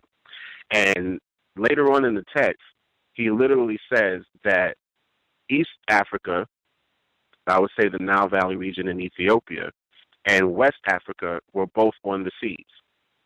So he's basically saying later on in the same the same uh, uh, chapter that we were on the sea. And of course, the Indian Ocean, the word Indian itself denotes black because black people were all over the Indian continent. It was Ethiopians who settled India in the first place, and we maintained contact both in trade and and and socially with that part of the world. So when white people d- did finally get the means of navigating, they saw us on that ocean all the time, and the word India in itself denotes black. And then the Atlantic Ocean was called the Ethiopian Ocean because they saw black people traveling back and forth from West Africa to America and back and forth because we maintained contact with the um, black people who we knew lived here that we were kinfolk with. So, and this was something that was happening for thousands upon thousands of years. So he's literally lying and then telling the truth later on in the same text. And um, also, he's there's this there were so many things I highlighted, so I don't want to just I just don't want to um, get into too much because then I'll be talking forever. Because he really just did a, a number on quite a few things. Um, he says on page 53 Now, what will be the attitude of these augmenting black masses toward white political domination? To that momentous query, no certain answer can be made. One thing, however, seems clear the black world's reaction to white ascendancy will be markedly different from those of brown and yellow, the brown and yellow worlds because of the profound dissimilarities between Negroes and the men of other stocks. To begin with, the black peoples have no historic past having never me never having evolved civilizations of their own, they are practically devoid of that accumulated mass of beliefs, thoughts, and experiences which render Asiatics so impenetrable and so hostile to white influences. Although the white race displays sustained constructive power to an unrivaled degree, particularly in its Nordic branches, the brown and yellow peoples have contributed greatly to the civilization of the world and have profoundly influenced human progress. Um, he says later on, the lack, this lack of originality, however, renders the Negro extremely susceptible to external influences. The Asiatic conscious of the Asiatic, excuse me, conscious of his past and his potentialities, is chary of foreign innovations and refuses to recognize alien superiority. The Negro, having no past, welcomes novelty and tacitly admits that others are his masters. Both brown and white men have been so accepted in Africa, the relatively faint resistance offered by the naturally brave blacks to white and brown conquest, the, re- the ready reception of Christianity and Islam, and the extraordinary personal ascendancy acquired by individual Arabs and Europeans all indicate a willingness to accept foreign tutelage in the Asiatic, in the Asiatic is wholly absent. And late, and he basically is talking when he's talking here. Um, he says that black people are brave, but yet we're at the same time docile that we accept we have just wholesale accepted European and Arab domination. And he's he's just doing a lot of propagandizing and double talking that makes no sense to me. And he's not thoroughly accurate with his history. He talks about the berbers and the berbers themselves were indigenous black people from the african continent who happened to be lighter skinned african people and they had their own language, they had their own script, um, and they had been in the desert for thousands of years and knew their way around the desert, the Sahara itself, probably better better than any other group that lived in that area. And they were also known to uh, rob caravans um, at times, and they were very very proficient with swords. So he's not really accurate with that. Then he goes into discussing uh, uh, part, different parts of Africa where where uh, Christianity had taken hold. Um, and he discussed the Zulu people. He discussed the Matabele. Um, he talked about Uganda, South Africa, um, and then he also talked about. Yeah, he talked about.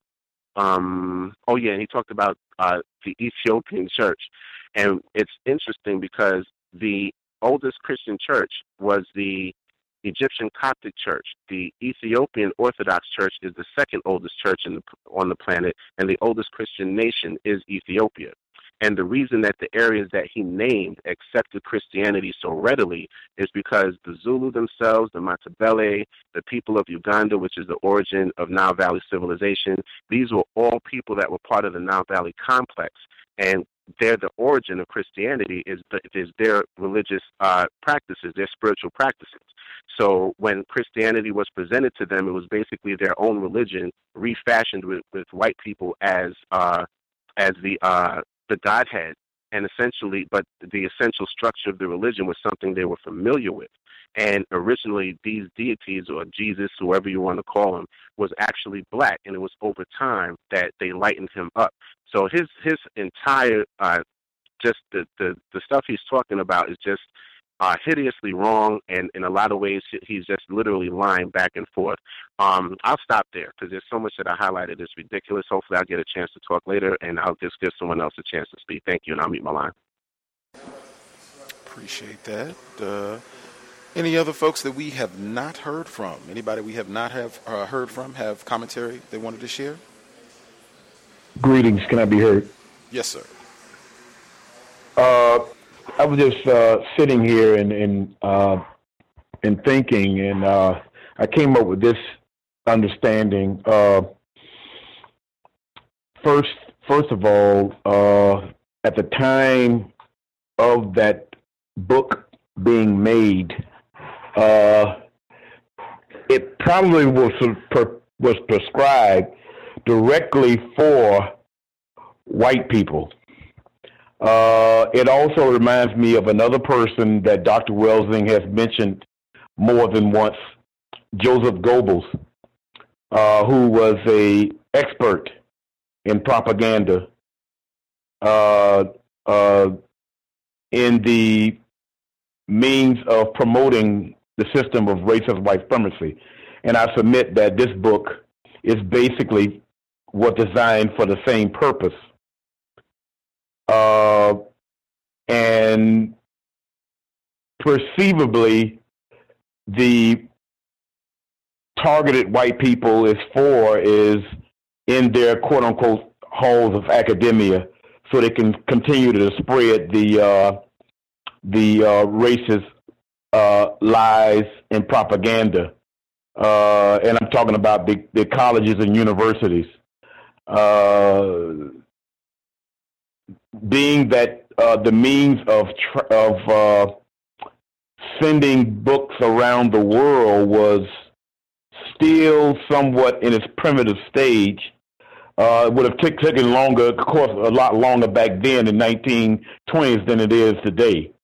Uh, and once again, uh, outside of this part of the world, those same uh, white controlled institutions uh, to further spread the propaganda and, and lies, uh, intentionally, excuse me, intentionally lying uh, uh, uh, on the subject when it came to especially non-white people, and also uh, the so-called accredited positive input by quote-unquote white people uh, that uh, Mr. Stoddard along with others who may have helped him with this book and books of this nature. Uh, uh this was the purpose of it, uh, to uh, purposely pump up white people and basically use complicated sounding language to to uh as a charade, so to speak, to uh, make the uh, uh, uh, uh be concrete, be uh, cemented um, thoroughly. there's been plenty of books of this nature over the years, and I mean even recent, much more recent. It, it, it's, it's a pattern. It's definitely a pattern. quite interesting in that way. Uh, but I also think about Mr. Fuller when uh, he basically cautions non-white people, especially non-white black people, uh, to not even romanticize what what may be the truth. Uh, because we're still under a system of racist white supremacy. And actually, what's what's the most important question that should be asked to Mr. Stoddard or any other white person uh, uh, of that of that same like is, well, what are you going to do about it? Do about it. you know, uh, it should be the concern. But uh, it's quite interesting on what, what on this, especially this particular uh, uh, reading, because it, it goes right in pattern with with with with, with propaganda that was was widespread during, especially during that time in the world itself. Thank you. Appreciate that, retired firefighter. Uh, anybody else that we uh, have not heard from at all? Uh, anybody else who have commentary that we have not heard from at all?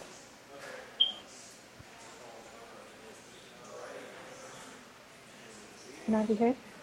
Yes, ma'am. Greetings, folks. This is um, 1842, and um, a few things that jumped out to me in this reading um, as I was considering Trump as the president elect is that they keep track of all the numbers. So, more my postulation would be so that they can perfect genocide. Like, I don't think it wouldn't really be productive to do it all at once. I don't think, like, that just doesn't seem effective. So, but like in the book, that he's always mentioning how many people are wherever they are. And um, I found a website where they still do that. I mean, they do it with the census, you know, but there's this website that's um, very well made, like very detailed and everything, where populations of people are um, still being tracked. And, and it's funny because I wanted to find how many white people are on the planet right now, and you know, Google couldn't just give me an answer for that, which is how I stumbled upon this website. Um, I think that Trump's appeal to white people globally, but especially here, is that he speaks directly to their conscious or subconscious desire to like squash, terminate, act genocide on all non-white people, um, and to really weaken non-white people's like numbers, um, because and he said it in there. I don't remember where because I actually just listen. I don't actually read along, but somewhere in what we read, he mentions he says that whites are disappearing. So whites have been disappearing since I think whites even formulated that whites were a thing. Because if they were disappearing, you know, then and they're still disappearing now, then the, the fact is they're disappearing. And I think if they were talking about it then and they're talking about it now, they've always known and will always know that they're disappearing. So that's something that whether they like admit it to us or not, they're very much aware that they are not a majority and that they are a very tiny minority and that they are disappearing.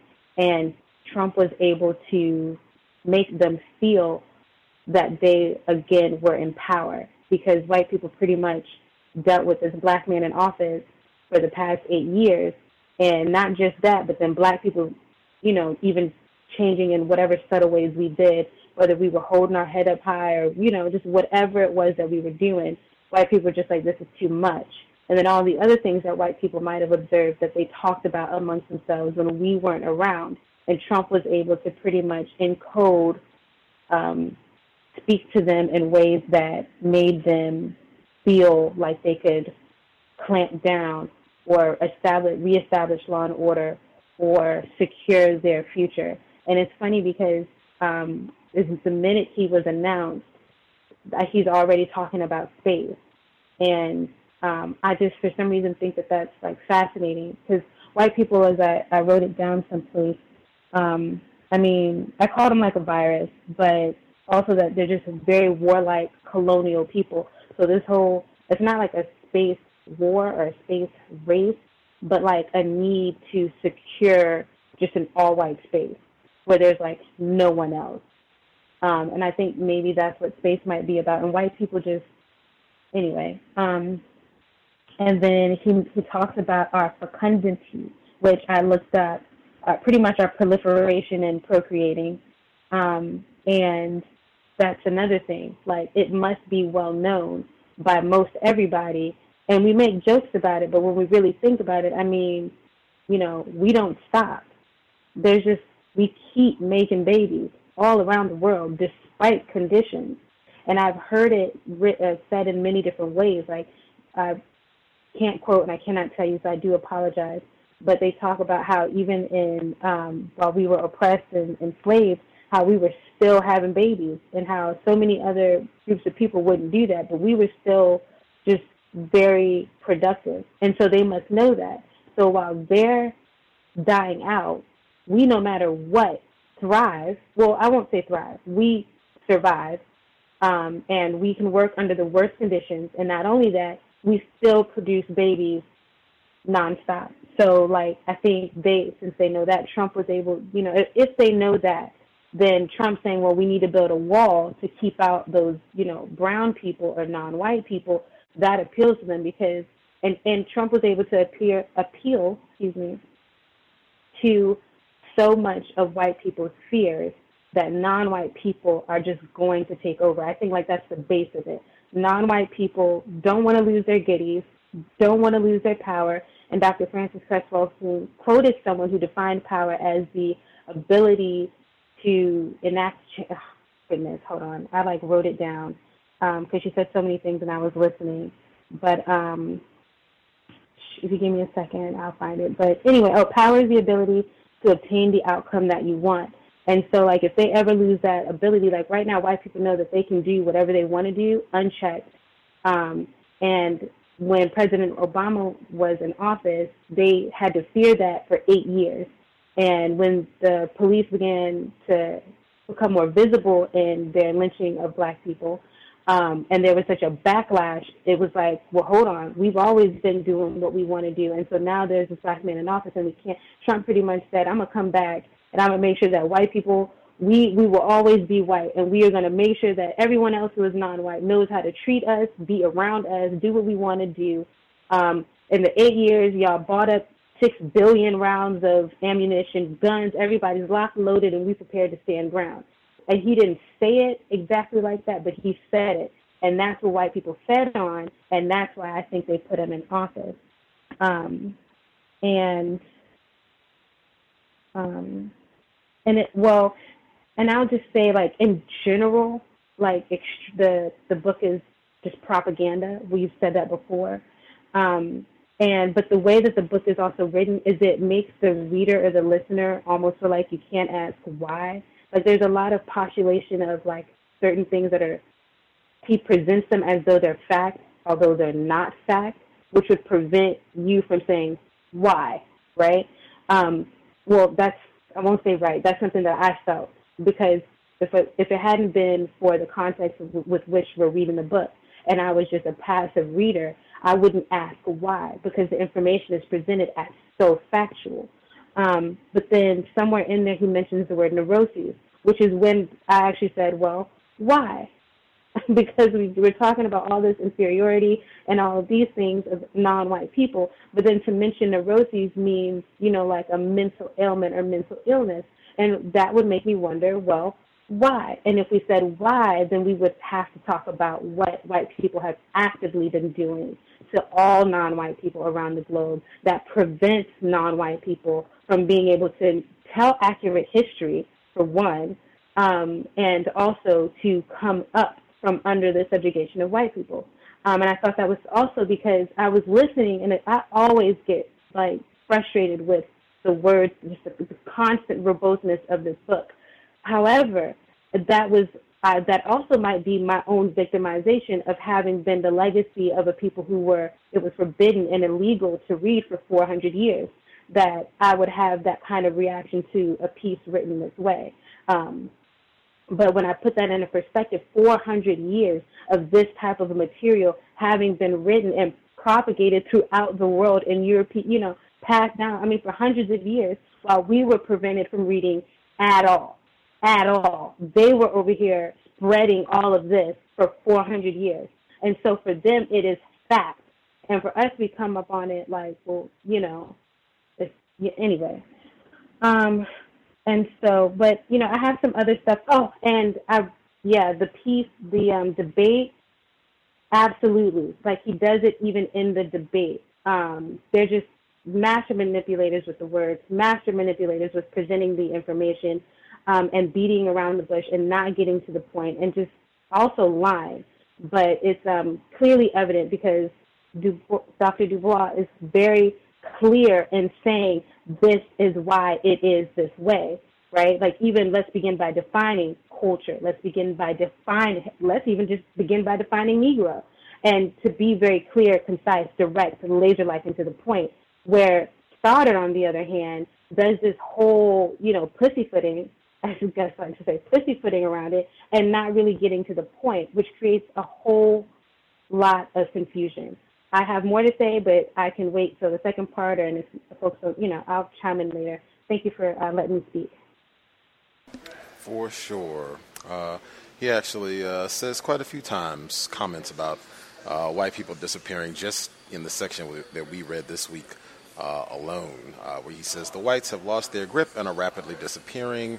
The tropical north is saturated with Indian and Negro strains, and the whites are rapidly disappearing in a universal mongrelization uh, many times through. Uh, the person uh, at 1847, did you have uh, commentary you wanted to share? Uh, caller 1847, last four digits 1847. Did you have commentary or are you just listening? Maybe you hit your mute button. Maybe you're just listening. Uh, I'll pick out a few of the comments that I noted, and then if we have any time, we'll get a few more uh, comments from some of our listeners in before we get to the second audio segment. Uh, some of the things I think uh, everyone was absolutely correct in just continuing to use the term uh, propaganda. I think a lot of times one of the tactics that racists will use is that it will be a book or an article maybe even a film, whatever it is. Joseph Goebbels was mentioned. They'll have a project and it will be presented as though this is entertainment or this is some sort of serious scholarship, you know, that we sat around in a lab and did research for, you know, five years. Uh, it'll be given this sort of presentation when in actuality, it's just white supremacy propaganda. Uh, the information might be totally bogus. Uh, maybe it's, you know, entertaining, but it's white supremacy entertaining you. Concepts that are degrading the value of black life or uh, concepts that are justifying, rationalizing the need for white power, the maintenance of global white domination, and whatever needs to be done in order to maintain that. And I think this book is definitely uh, in that in that category, but it's not the only one. Uh, whites crank out material like this all the time. Uh, Pat Buchanan has a book that's uh, kind of similar to this. Uh, he ran for president not that long ago. I think it's The West, uh, The Death of the West. I think it's The Death of the West. But yes, even if that's not the exact title, he has many books, Pat Buchanan, that are in that similar line, and Dr. Welsing has referenced some of his literature over the years uh, as well. Uh, let's see some of the, the first few things that stood out. Just it seemed like a preponderance. I think 1842, she just commented where she talked about uh, fecundity, and he has uh, all of these, you know, $20 multi-syllabic words uh, to just at the end of it get right back to Dr. Frances Cress Welsing and the white fear, white fear of black balls and the dominance of black genetic material. It's just all throughout this entire section, maybe throughout the book, but it seemed really intense this section, and particularly the chapter on black people, uh, where he starts off, he says uh, he owes his intense emotionalism, talking about the Negro, to uh, to it, his sexual drive. Again, uh, is due to his extreme fecundity, the Negro being the quickest of breeders. This abounding vitality shows in many other ways, such as the Negro's ability to survive the harsh conditions of uh, slavery. The only point there, uh, a previous caller just mentioned that, is that uh, the American Slave Coast uh, by the Sublettes, they were guests on the program earlier this year, the enslavement of black people, particularly, not exclusive to, but particularly in this part of the world uh, what is known as the United States, whites required, they mandated, they necessitated the rape of black people, males and females. Rape of black females in particular was required to sustain the enslavement of black people. Just something to make sure that that gets added in. It's not like black people were just uh, procreating while being shackled and enslaved at any point. Uh, this was forced. Uh, if you're not breeding, uh, then you know maybe we kill you or torture you or whatever the case may be. Uh, I think Roz and, and several others just the deception, the same thing we end up this week where you have all these whites talking about they hate Donald Trump and he's not qualified and he's a bigot and he's a sexist and not my president, rah, rah, rah, and then he ends up winning. They go in the booth by themselves and they pull the lever for Trump. Same thing. Whites lie all the time. On the text talking about black people are dumb and ignorant and morons. They have no history. They've never accomplished anything. They're just barbar- uh, brutes and savages. And he even goes back to the uh, the old school line, saying that black people were just notorious uh, cannibals. Uh, as he was writing, uh, which is old school uh, white supremacy 101. Um, continuing I thought it was interesting when he's talking about different uh, religious practices, where he says, insofar as he is Christianized, the Negro's savage instincts will be restrained, and he will uh, he will be disposed to acquiesce in white tutelage. I thought that was pretty interesting. Not that I'm you know shocked given what we've read uh, about racism, white supremacy, but he had already uh, written, I think, truthfully about how so-called Arabs uh, had enslaved and brutalized black people on the continent and had used the religion of Islam to do so, uh, and even beaten a lot of whites to the punch uh, in this process. It just it intrigued me uh, where he was talking about this battle on the continent uh, in terms of missionary work. Uh, that Christ- white Christians should do more of this because it will uh, break the Negro tendency to resist, uh, and they'll go ahead and accept white rule if we can give them a religious practice that has uh, a white figure as the uh, a white figurehead uh, at the pinnacle of the religious practice, and that you know if they get on Islam, they'll fight back and they'll resist, and it'll be a lot more work for us. I thought that was an interesting contrast. I don't know if people had any thoughts on that. Um, and it goes on, uh, where again, where he says, as to specific anti-white sentiments among Negroes untouched by Muslim propaganda, such sentiments undoubtedly exist in many quarters. The strongest manifestations are in South Africa, where the interracial relations are bad and becoming worse. Uh, but there is much diffused, half articulate dislike of white men throughout Central Africa as well. Uh, and again, he attains this. Uh, they don't have uh, the influence of Christianity and maybe even some others, whether it's Muslims or Negro preachers from America, have come over and spoiled uh, the well behaved Negroes on the continent. Um, let's see, what else do we get here? Yeah, I thought that was interesting as well when he talks about some of these uh, black preachers who've come over uh, and trying to battle racism, white supremacy globally, and recognizing how black people are being mistreated uh, worldwide. That sort of thing is uh, continuous, uh, at least in my opinion. Anytime where you see non white people, particularly black people, where they are recognizing white supremacy as a problem that spans way beyond geography and understanding it in that, uh, in that way, racists really recognize that as a threat and they aggressively work to keep that sort of thing from happening. Um, let's see. Uh, da, da, da, what else did I want to make sure we got out? I think just in terms of how this book is written, I think also the metaphors uh, have stood out. Number one, the vocabulary that's being employed in this book. I've had to look up quite a few words. I think racists, they do that a lot. I certainly uh, am not against expanding your lexicon so that you know more terms, you have more tools uh, in your toolbox that you can use to articulate your views on racism or counter racism. But again, I think that is a part of the package of white supremacy to use all of these different terms and the way that it's written. It's not just the vocabulary. It's it's it's a very uh, wordy, circumloquacious, pussyfooting way uh, of writing all of this. It's not just these are some, you know, incompetent niggers. Uh, he's not saying it that way. It's very, very verbose to just get to that same point. Uh, but that's a part, a major part of the white supremacy package, where they will, uh, and then when you stumble and fumble through reading it and have to look up every other word and don't quite understand or mispronounce it. Oh, see, I told you, you're so ignorant. You're so, I told you. That's the exact same thing with the bell curve, which I would uh, compare to this in terms of the, the, the purpose for why a, a, book like that exists, why it has to be written. But it's the same type of thing. And uh, I would just encourage don't be, uh, don't feel intimidated because that's a big part of it as well. Don't feel intimidated. Don't feel stupid. Uh, do not feel as though there's something uh, defective about your intelligence. I think as 1842 uh, just mentioned, we weren't even allowed to read for a long time. uh, that at the end of the day, should I be mistreated? Let's say I'm illiterate, can't read it all, can't get off page one of your book, Mr. Stoddard. Should I be mistreated? And we can just go right from there. I think caller in Florida mentioned, what are you going to do at the end of the day after you get done with all of your big fancy Ivy League words? Um, anything else I want to be? Oh, the uh, the metaphors. He had so many of them. He has one where he says, uh, "And soon a new ethnic comp- uh, complication was added. The Indians, having developed a melancholy trick of dying off under slavery, isn't that something?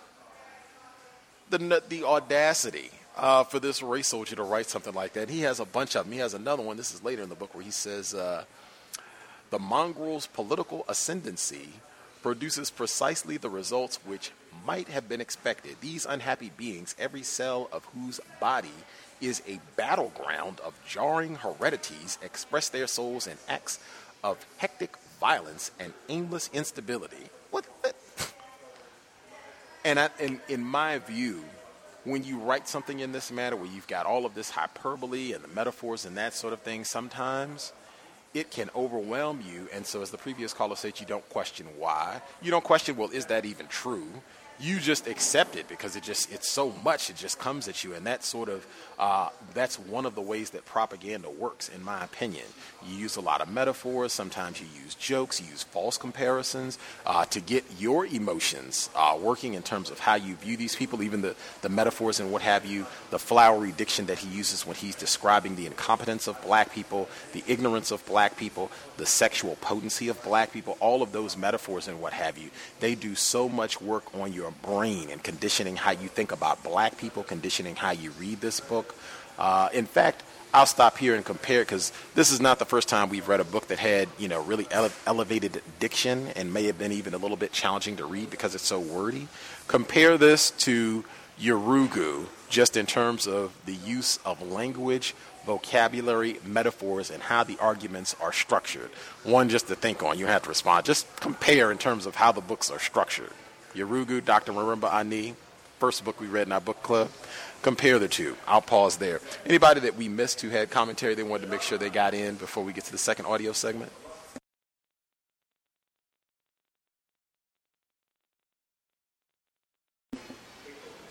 Everybody satisfied?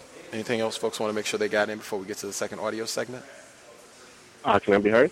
Yes, sir. Uh, yeah, I had a couple things I would like to touch on. Um, the first thing, I love that you brought up the fact of him bringing up uh, or discussing or lying, saying that uh, all over the, the African continent that blacks were cannibals. There is no documented history anywhere on the African continent of black people eating people. Now, if you go to Asia, that is true. Like if you're talking about Papua New Guinea and some of the other islands in the South Pacific, that is true. Um, and, and the reason that they ate people was because they did not have uh, many living animals to hunt on those small islands. So eating people became, in, at some point in their culture, a necessity, and it also was something they did um, as an act of uh, partaking of another valiant warrior and, part, and, and, and imbuing themselves with his power via eating his heart or some other, you know, body part or whatever the case may be. So he is absolutely lying with that, and I'm glad you brought that up. Um, I think this section also details how white people, like the, pre- the previous female caller said, they spread like a virus. Like he's explaining how they literally have gone about dominating the rest of the planet. And I think he does that pretty well. And he also outlines pretty well um, I think it was, uh, well, I know Dr. John Henrik Clarke talked about it, and absolutely um, uh, Chan- Dr. Chancellor Williams in regards to the, the buffer class, uh, the mixed race buffer class. He really outlines that pretty well about how these white people were, were making these these uh, mixed race children and, and putting them up as their, their army essentially. Um, so I think that he does a good job of that at, aspect as well. He also is not telling the truth when he said at one point that all of the um, indigenous people in the Caribbean islands were all killed off. That is not correct. It depends on which island you went to. There were specific islands where they were all killed off. Um, where my family's from in Trinidad, they were not. You also had places like St. Vincent, um, uh, Dominique, um, Dominica, excuse me, which is where my, my paternal grandmother was from, and she's also indigenous as well. She's a black Carib from there. So it's, it's just not true. But there's a couple of things that he said that that I found very telling in the text as well. On um page 57, um, he wrote excuse me, um, as to specific anti-white sentiments among Negroes untouched by Muslim propaganda. Such sentiments undoubtedly exist in many quarters. The strongest manifestations are in South Africa, where interracial relations are bad and becoming worse, but there is much diffused, half articulate dislike of white men throughout Central Africa as well. The void, the void though, the African, excuse me, the void though the African savage is of either national or cultural consciousness, he could not be expected to welcome a tutelage which imposed many irksome restrictions upon him. Furthermore, the African Negro does not seem to possess certain rudimentary sense of race solidarity a certain, excuse me, a certain rudimentary sense of race solidarity. Existence of both of these sentiments is proven by the way in which the news of the white military reverses have at once been known and rejoiced all over black Africa.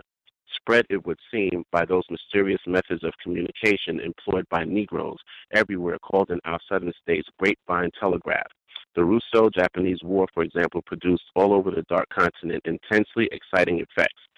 And I found that very interesting because this reminded me of um, Chancellor Williams's work as well, The Destruction of Black Civilization, where he discusses the fact that um, before white people and Arabs invaded the continent and did the things that they have done to put us in the situation that we're in, that there was a, a Pan African understanding throughout the continent um, in regards to us understanding that we had a common origin and that there, the before white people came, there was very little to almost no violent conflict between African groups. And um, he actually did a, a Uh, great. Roz, could- Yes. Is it possible you could hang tight? You could uh, finish it up Yeah, on sure, the second sure. Cool. I'm going to Sure. just check. Uh, we're going to the second audio. I'm just going to give 30 seconds to double check to make sure we didn't miss a caller if someone who didn't have a chance to share at all. Uh, oh, we did hear from you.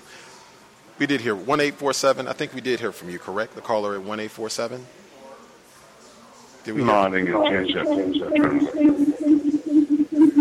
Uh, greetings. Woo. A little bit of back echo. I don't know what that is. Let's try again and see if it's clear. Oh, greetings. Greetings. Um, Greetings. Uh, let's see. Is it possible? I don't know how long you're going to need for your commentary, but we are about to get to the second audio segment. Uh, if you want to give something that's like 30 seconds now, and then you can go first when the second audio segment concludes, or you can just wait uh, and get you know everything you want to share in after the second audio segment concludes. It's up to you, sir. uh, thanks. Uh, yeah, I'll just wait. Okay. Well, we will go ahead and get started right now, and you'll be our first caller once this segment concludes. Uh, so we are in the middle of chapter five. Uh, this is the Red Man's Land, chapter five. Uh, and as soon as this is done, we'll get our second audio segment uh, out of the way, and then we'll continue with our conversation. Uh, this is Context of White Supremacy, Lothrop Stoddard, The Rising Tide of Color Against White World Supremacy, audio segment number two. In fact, new conflicts loom on the horizon. The Indian masses, so docile to the genuine white man, begin to stir. The aureole of white prestige has been besmirched by the near whites and half castes who have traded so recklessly upon its sanctions. Strong in the poise of normal heredity, the Indian full blood commences to despise those chaotic masters who turn his homelands into bear gardens and witches' sabbaths. An Indianista movement is today on foot throughout the mongrel ruled America. It is most pronounced in Mexico, whose interminable agony becomes more and more a war of Indian resurgence. But it is also starting along the west coast of South America. Long ago, wise old Professor Pearson saw how the wind was blowing. Noting how whites and near whites were, quote, everywhere fighting and intriguing for the spoils of office, end quote, he also noted that the Indian masses, though relatively passive and seemingly unobservant, were yet, quote, conquering a place for themselves in other ways than by increasing and multiplying, end quote. And he concluded, quote, the general level of the autochthonous race is being raised. It is acquiring riches and self-respect and must sooner or later get the country back into its hands. Recent visitors to the South American west coast note the signs of Indian unrest. Some years ago, Lord Bryce remarked of Bolivia, quote, There have been Indian risings, and firearms are more largely in their hands than formerly. They so preponderate in numbers that any movement which united them against the upper class might, could they find a leader, have serious consequences. Still more recently, Professor Ross wrote concerning Peru, quote, In Cuzco, I met a gentleman of education and travel who is said to be the only living lineal descendant of the Incas. He has great influence with the native element and voices their bitterness and their aspirations. He declares that the politics of Peru is a struggle between the Spanish mestizos of Lima and the coast and the natives of Cuzco and the interior, and predicts an uprising unless Cuzco is made the capital of the nation. He even dreams of a Quichua republic, with Cuzco as its capital and the United States its guarantor, and she is guarantor of the Cuban Republic. And of Bolivia, Professor Ross writes, quote, Lately there has been a general movement of the Bolivian Indians for the recovery of the lands of which they have been robbed piecemeal. Conflicts have broken out, and, although the government has punished the ringleaders, there is a feeling that, so long as the exploiting of the Indian goes on, Bolivians are living in the center of a slumbering volcano. Since the white man has gone and the Indian is preparing to wrest the scepter of authority from the mongrel's worthless hands, let us examine this Indian race to see what potentially it possesses of restoring order and initiating progress. To begin with, there can be no doubt that the Indian is superior to the Negro. The Negro, even when quickened by foreign influences, never built up anything approaching a real civilization, whereas the Indian, though entirely surrounded from the rest of mankind, evolved genuine polities and cultures like the Aztec of Mexico, the Inca of Peru, and the Maya of Yucatan, the Indian possesses creative capacity to an appreciable degree. However, that degree seems strictly limited.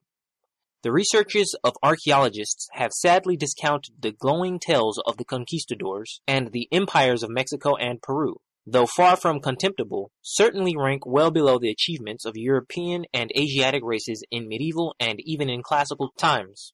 The Indian possesses notable stability and poise, but the very intensity of these qualities fetters his progress and renders questionable his ability to rise to the modern plane.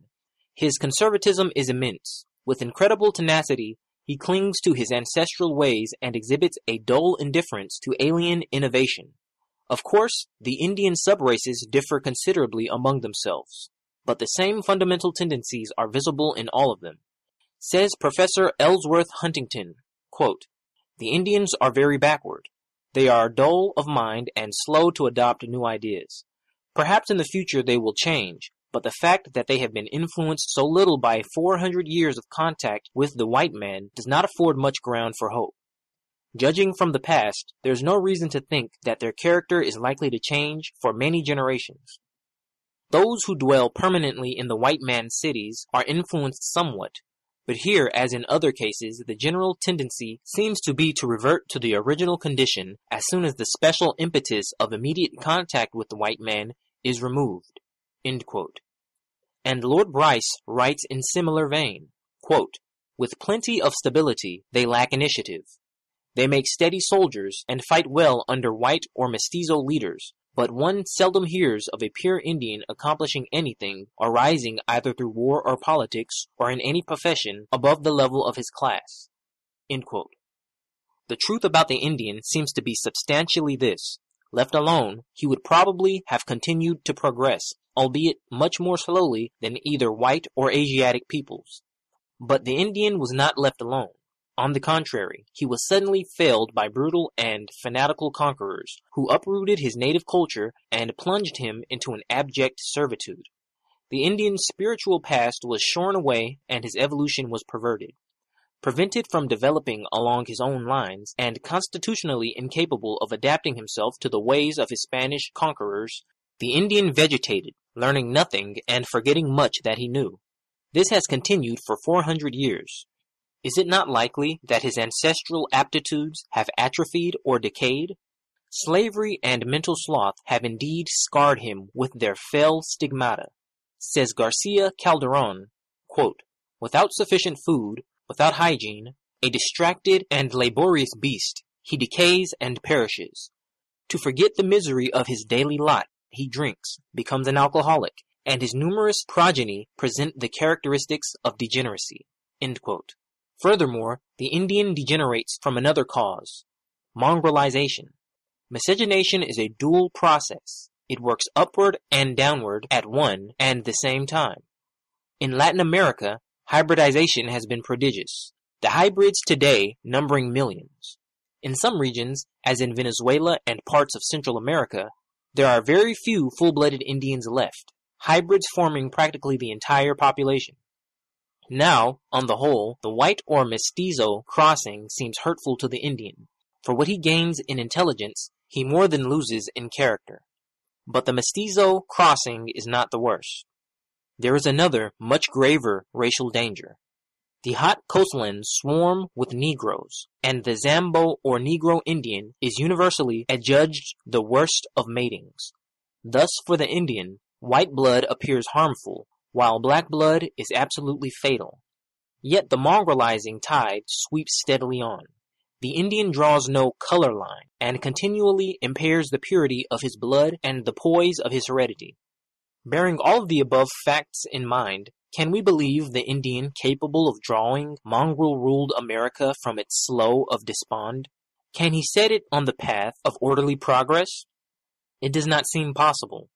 Assuming for the sake of argument complete freedom from foreign intervention, the Indian might in time displace his mongrel rulers, provided he himself were not also mongrelized. But the present Indianista movement is not a sign of Indian political efficiency not the harbinger of an Indian renaissance. It is the instinctive turning of the harried beast on his tormentor. Maddened by the cruel vagaries of mongrel rule and increasingly conscious of the mongrel's innate worthlessness, the Indian at last bares his teeth. Under civilized white tutelage, the Indianista movement would have been practically inconceivable.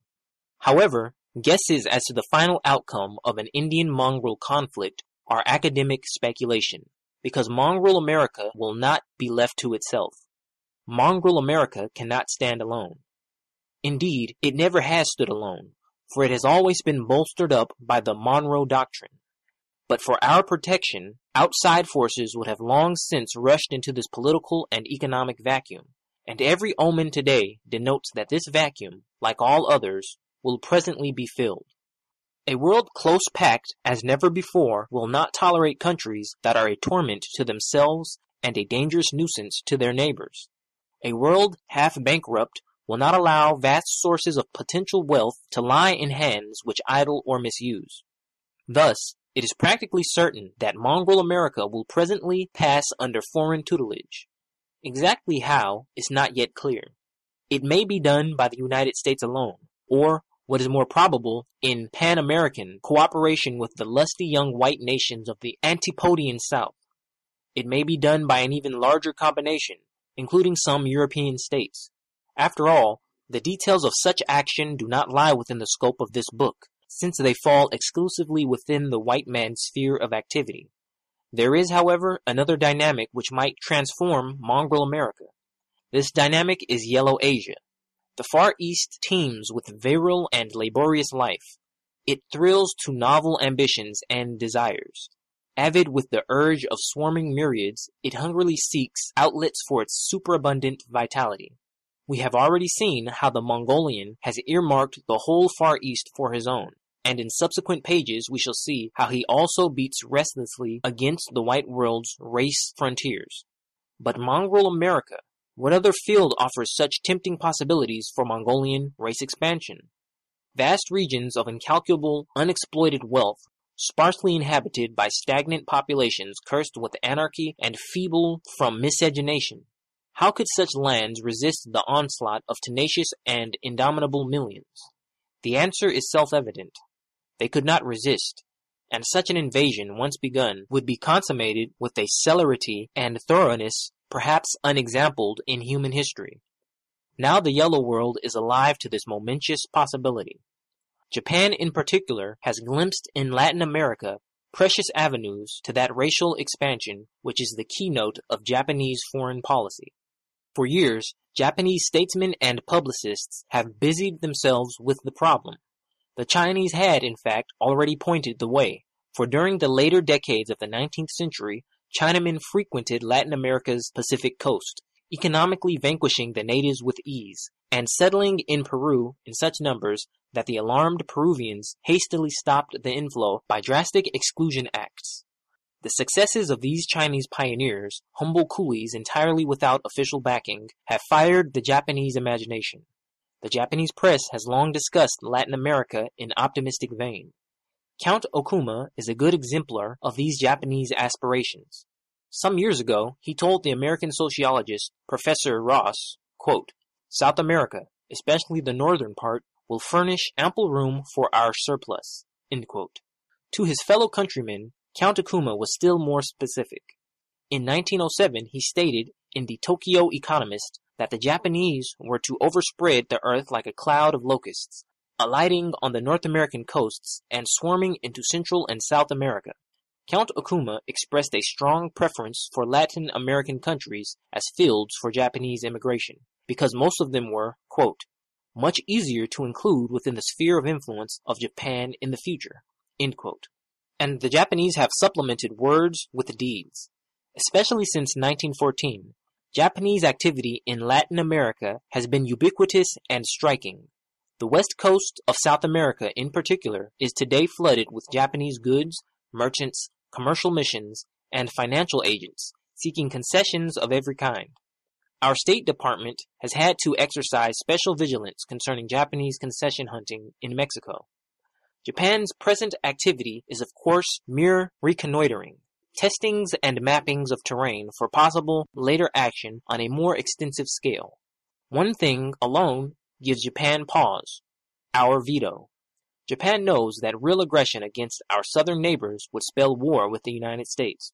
Japan does not contemplate war with us at present. She has many fish to fry in the Far East. So in Latin America she plays safe, but she bides her time. In Latin America itself, she has friends, even partisans. Japan seeks to mobilize to her profit that distrust of the Yanqui which permeates Latin America. The half-castes, in particular, rage at our color line and see in the United States the nemesis of their anarchic misrule.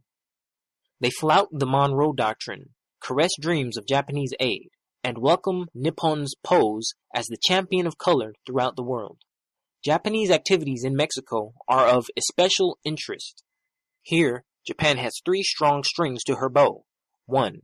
Patriotic dislike of the United States. 2. Mestizo hatred of the white gringo. 3. The Indianista movement.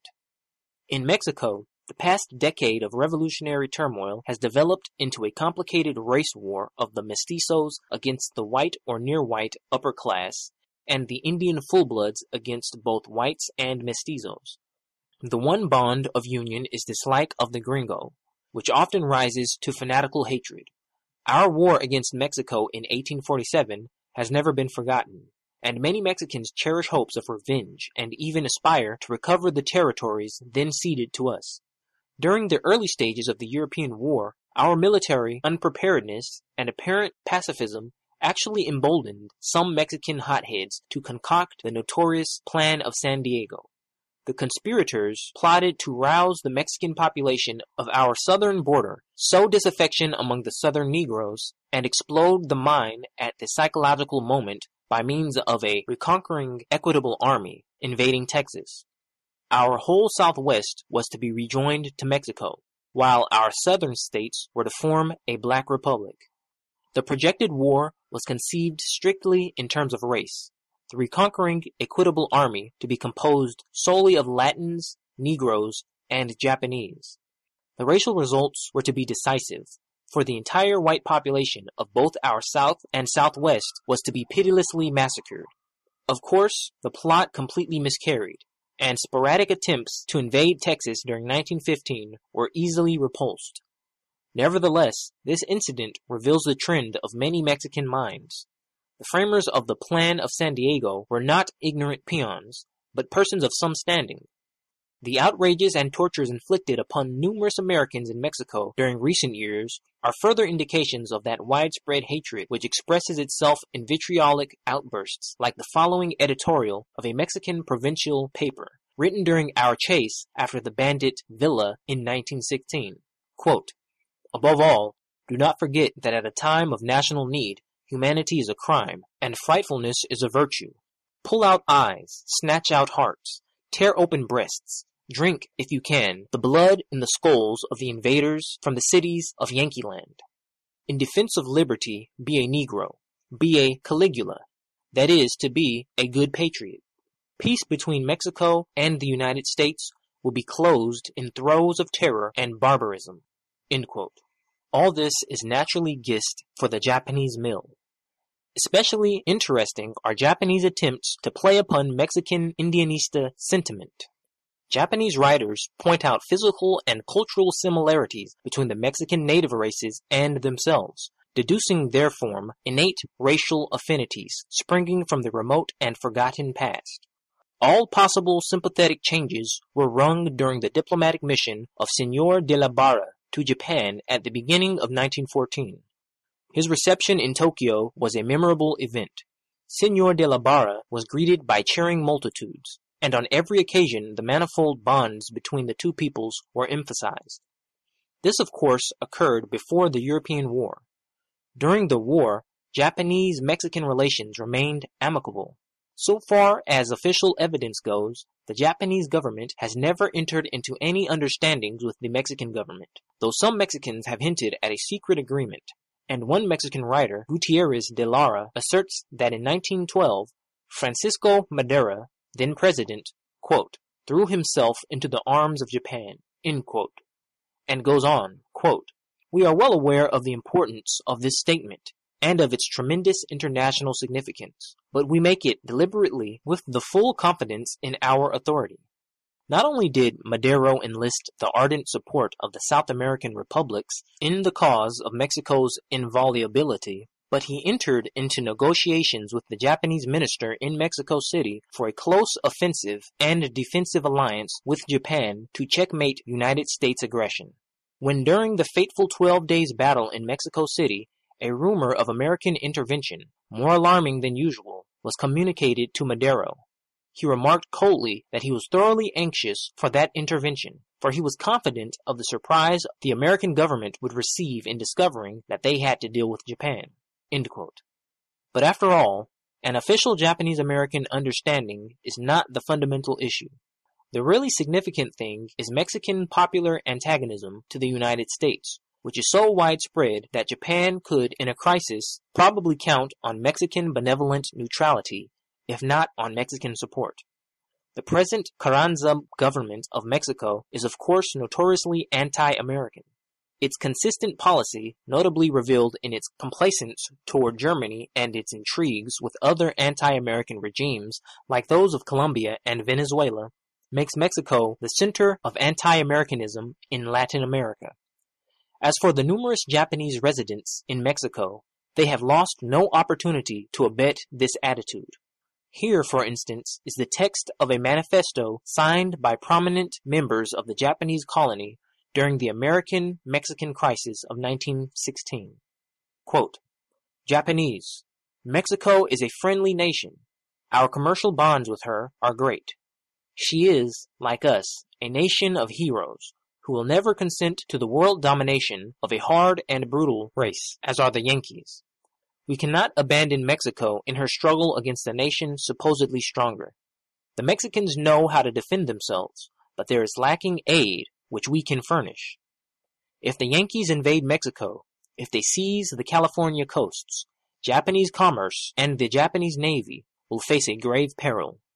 The Yankees believe us impotent because of the European war and we will be expelled from American soil and our children from American schools.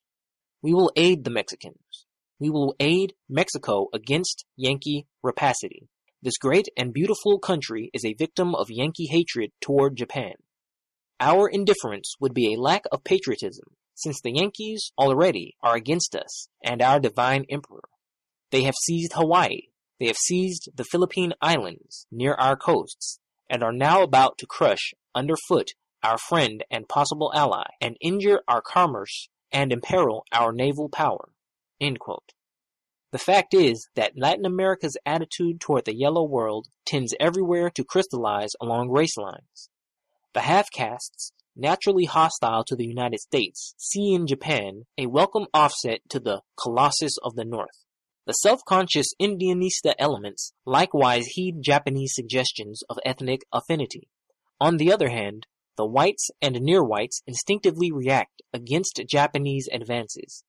Even those who have no love for the Yankee see in the Mongolian the greatest of perils. Garcia Calderon typifies his point of view. He dreads our imperialistic tendencies, yet he reproves those Latin Americans who, in a Japanese American clash, would favor Japan. Quote, victorious, quote, he writes. Quote, the Japanese would invade Western America and convert the Pacific into a vast closed sea, closed to foreign ambitions, mare nostrum, peopled with Japanese colonies. The Japanese hegemony would not be a mere change of tutelage for the nations of America. In spite of essential differences, the Latins overseas have certain common ties with the people of the United States, a long established religion, Christianity, and a coherent European Occidental civilization. Perhaps there is some obscure fraternity between the Japanese and the American Indians, between the yellow men of Nippon and the copper-colored Quechuas, a disciplined and sober people. But the ruling race, the dominant type of Spanish origin, which imposes the civilization of the white man upon America, is hostile to the entire invading East. White men throughout Latin America generally echo these sentiments. Chile and Argentina repulse Oriental immigration, and the white oligarchs of Peru dread keenly Japanese designs directed so specifically against their country.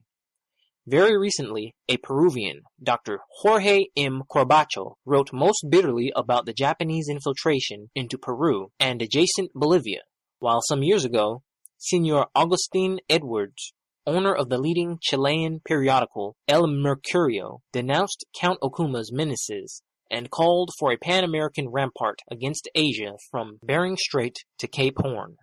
Quote, Japanese immigration, quote, asserted Senor Edwards, quote, must be firmly opposed, not only in South America, but in the whole American continent. The same remark applies to Chinese immigration. In short, these threats of Okuma should induce the nations of South America to adopt the Monroe Doctrine, an invincible weapon against the plans and intentions of that Empire of the Orient, which has so lately risen up to new life, and already manifests so dire a greed of conquest. From Central America, similar voices arise. A Salvadorian writer urges political federation with the United States as the sole refuge against the Yellow Peril, to avoid becoming, quote, slaves and utterly insignificant. And a well-known Nicaraguan politician, Senor Moncada, writes in similar vein. The momentous implications of Mongolian pressure upon Latin America were admirably described by Professor Ross. Quote, provided that no barrier be interposed to the inflow from man-stifled Asia, he says, quote, It is well within the bounds of probability that by the close of this century, South America will be the home of 20 or 30 millions of Orientals and descendants of Orientals. But Asiatic immigration of such volume would change profoundly the destiny of South America. For one thing, it would forestall and frustrate that great immigration of Europeans, which South American statesmen are counting on to relieve their countries from mestizo unprogressiveness and misgovernment. The white race would withhold its increase or look elsewhere for outlets. For those with the higher standard of comfort always shun competition with those of a lower standard. Again, large areas of South America might cease to be parts of Christendom some of the republics there might come to be as dependent upon Asiatic powers as the Cuban Republic is dependent upon the United States.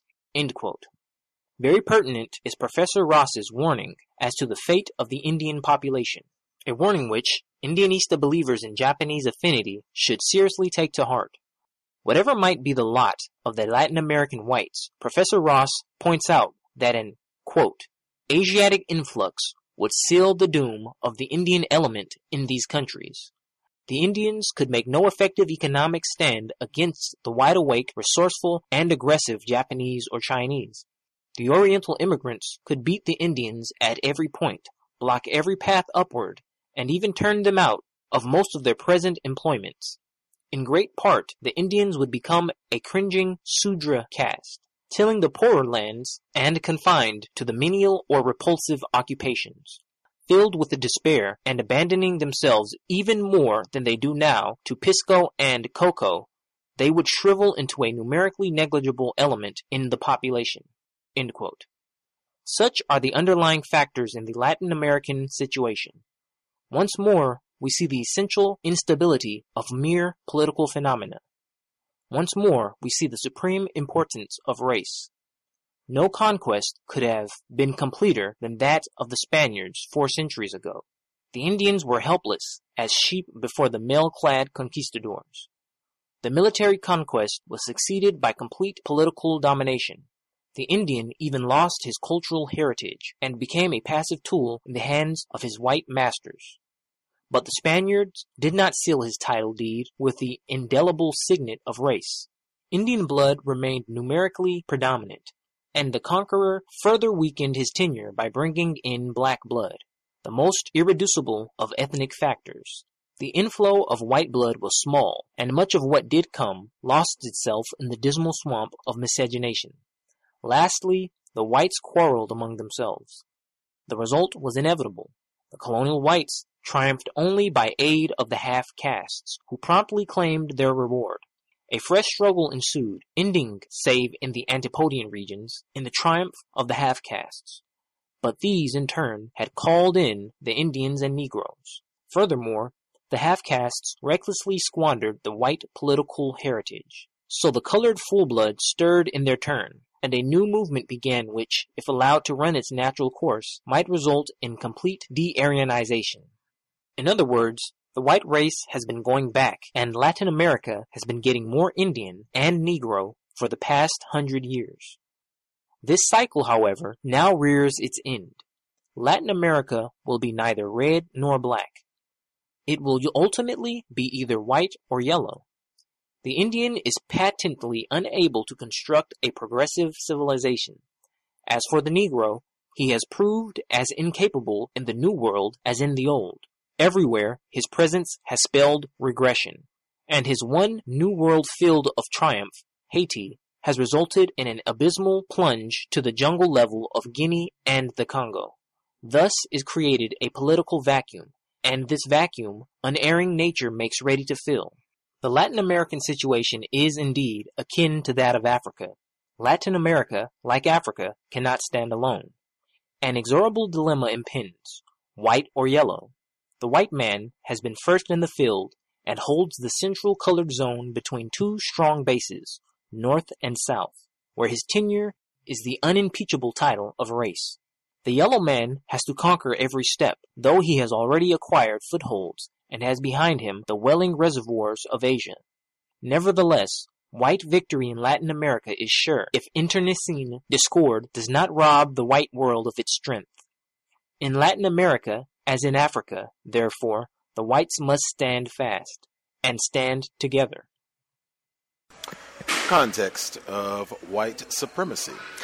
That will wrap us up for this week. Uh, we'll start next week. We'll be at the beginning of chapter six. Uh, that is the. Uh, so this is part eleven, the ebbing, the ebbing tide of white, and then chapter six is the white flood. And I actually think that is the title of another book. I'm gonna have to go back uh, and check. Dr. Anne Pattel-Gray. Uh, she's a non-white female in Australia. She was a guest on the program in 2011. Uh, and I think her book is titled The Great White Flood, uh, and it's about the invasion of white race soldiers on the continent, uh, I guess, dash island of uh, Australia, uh, and the myriad of ways that they practiced white supremacy there. But I had to go back and check. I think I think that is the title of her book to see if that was influenced by Stoddard. Uh, so if folks have commentary, uh, our caller at 1847, you will be first up. But anybody else that has commentary they would like to share, the number again, 641 715 3640. The code is 564943 pound. Press star 6 if you would like to participate, if you have commentary on the book, how it relates to the election, uh, Dr. Welsing's prediction uh, and or the debate uh, between Lothrop Stoddard and W.E.B. Du Bois. Uh, feel free to comment. Please don't wait till the last minute. We have a little less than 30 minutes left to go. Uh, the caller at 1847, thank you for your patience, sir. Did you have commentary you wanted to share? Oh, yeah, I was just say something brief. But I do also notice how the language that the person who wrote this book uses, uh, it's more of the same stuff that I'm used to when it comes to white supremacy, um, ambiguous sounding words, um, vague, uh, or just beating around the bush, you know, using a whole lot of words, but really saying a little bit or or, or saying much. I don't know. It's like they use co- cognitive dissonance or something in their in their writing too, like uh, where with the use of the words, it makes you absorb an idea without uh, measuring it or reasoning it out, so to speak. You know, and it's basically what I got got get from a lot of this writing that I'm hearing. Um, it's just amazing how this person is so lofty, you know, lofty in his his opinion of of of the natives and the Indians, and you know the way he thinks himself a master of these people. It's just amazing, you know. And uh, it's not. I don't find it has much substantiation in it at all. It's just more like a uh, arrogance shielded with words and wordiness. That that's about all that I really want to say right now. Hmm.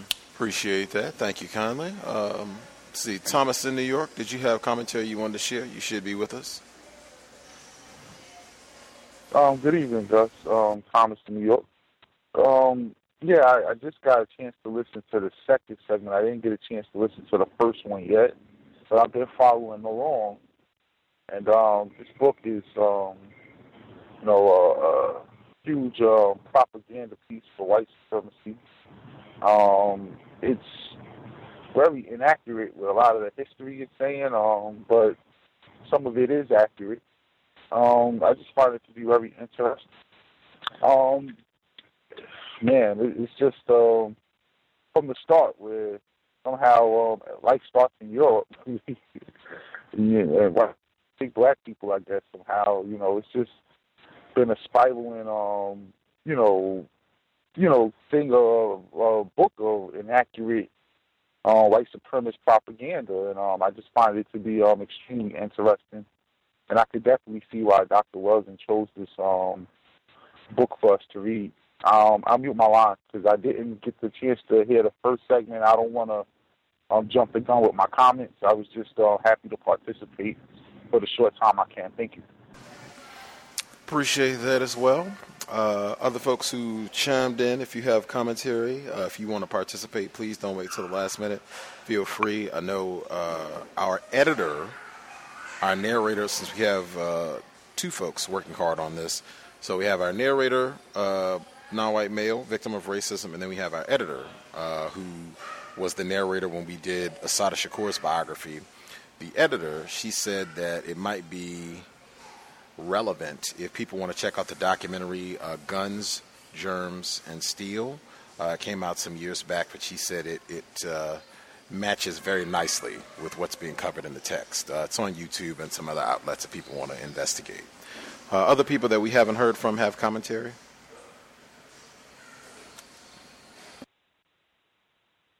Can I be heard? Yes, ma'am. If you could speak up a tad, that would be great. Sure. Is that better? Yes, ma'am. Okay. Um, I was giving some thought, some more thought to uh, why Dr. Welsing predicted Trump and this book and said it at the same time. And I pretty one of the thoughts that I had was that white people couldn't elect Clinton um, as the next president because she couldn't promise to keep their interests at the forefront. And like she might have, maybe she said some things in code or something like that. But I think she showcased, like, could you ask a few other people about that? Like, if they thought she just had one too many black people, and I think she did. I think maybe she just went overboard, maybe with Jay Z, maybe Beyonce. I don't know which which one did it, but I think at some point she just had too many black people speaking on her behalf. And so what that might have translated to white people is that she was more aligned with non-white people and not white people, which meant that they really just couldn't, like she couldn't win because she could just destroy everything. Um, and uh, so then also that oh, and so that would make her a in lover in like lesser refined circles. Behind closed doors, they might have just been calling her that because I mean she had everybody um, speaking for her, and I don't think that they like that too much.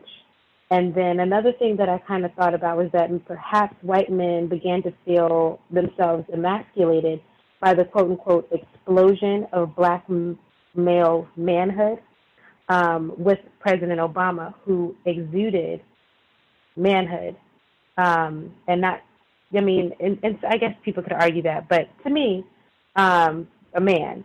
And then you have that's, and then so all the police are uh, lynching black males.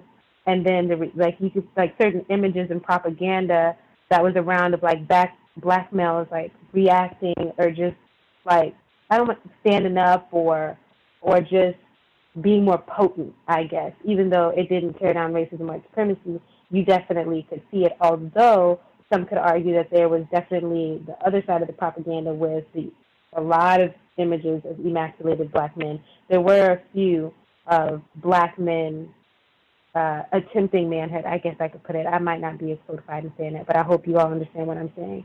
And so, pretty much when you know white men began to feel a little bit of emasculated, or that or not even, or that black men would become men, and that that was something like now they had like someone to look to. That's why they had to take down, you know, um, Bill Cosby and, and tear down uh, Nate Parker's movie, and then also the Birth of the Nation. It was just too much for white men to take, and um, so then that's when white women stepped in and was like, and I'm about to just be real regular right now. Was like, oh well, we're gonna have our men's back, and decided to make sure that a white male who would number one protect white people's interests, but also number two, I don't give off like he's a machismo kind of man, and the white women are defending his sexist remarks and sexist behavior and all that, and saying that it's okay because he's a man, thus validating white manhood to kind of stomp all the black manhood that we've been um, seeing. And so that was just that collusion and that cohesion between white people. And then un- I noted that uneducated people means unread people, which mean but doesn't mean stupid. But it also means that they learn through word of mouth. So a conversation could go, "Hey, we're not producing enough kids," and then they're like, "Well, there's not enough resources either." And then they're like, "The Mexicans are taking over," and then they're like, "Blacks are sucking up all the resources and they're criminal," and then everybody in the room is like, "Vote for Trump." And that's the, that could possibly be one way the conversation goes when there are no black people in the room. And I think that's that's kind of what I'm getting from this text, along with the election of Trump. Thank you. Appreciate that. 1842. Uh, do we have other folks who had commentary? Uh, your line should be open.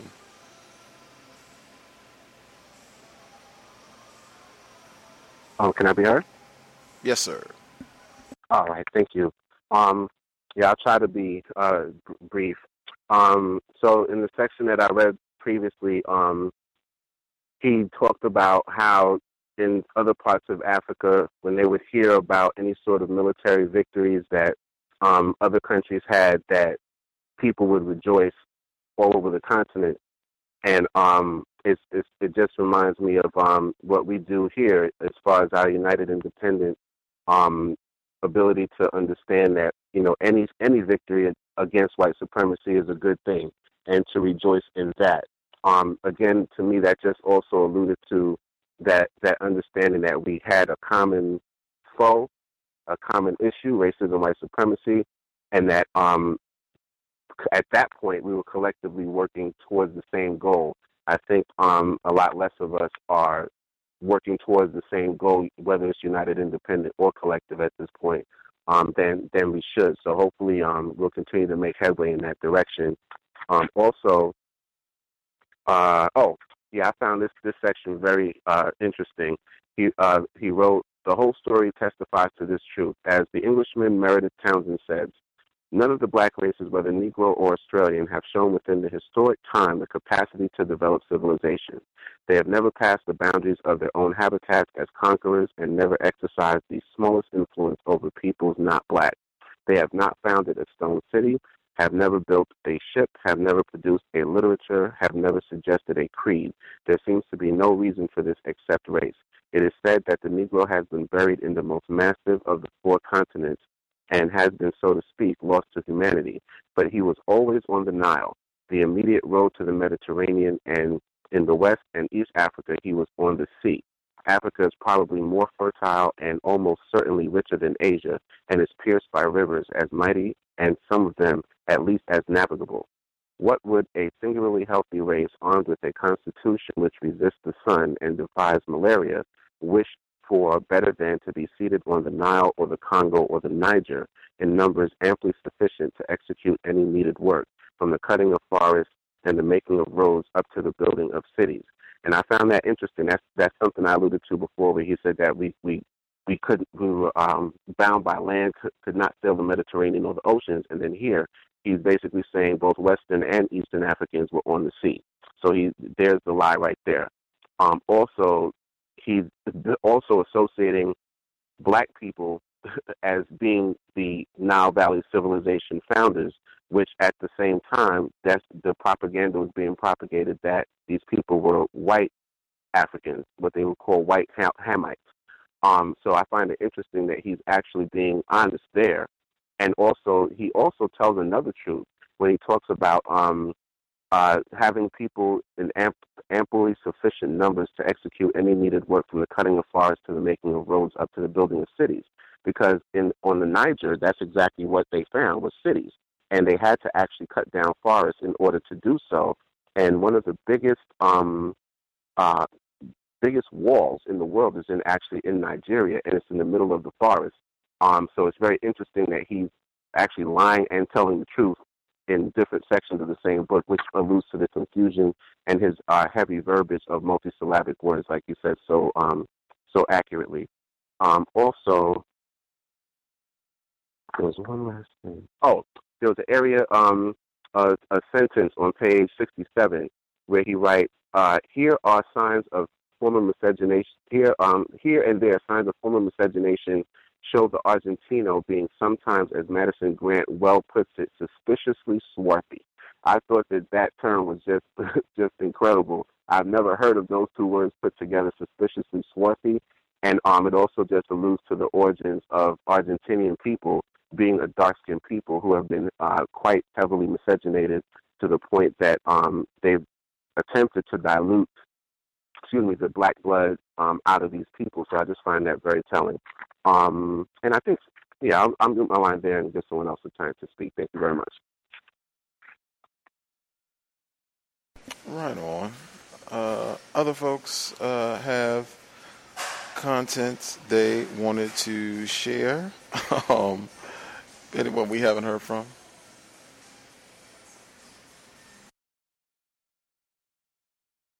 Oh, excuse me, Gus. I wanted to ask if you could send me the um, debate between uh, Rockland Stoddard and W.E.B. Du Bois. Yes, sir. All right. Oh, did you say earlier that you wanted us to, if if we if we thought some of what we're reading alludes to what's happening with Donald Trump?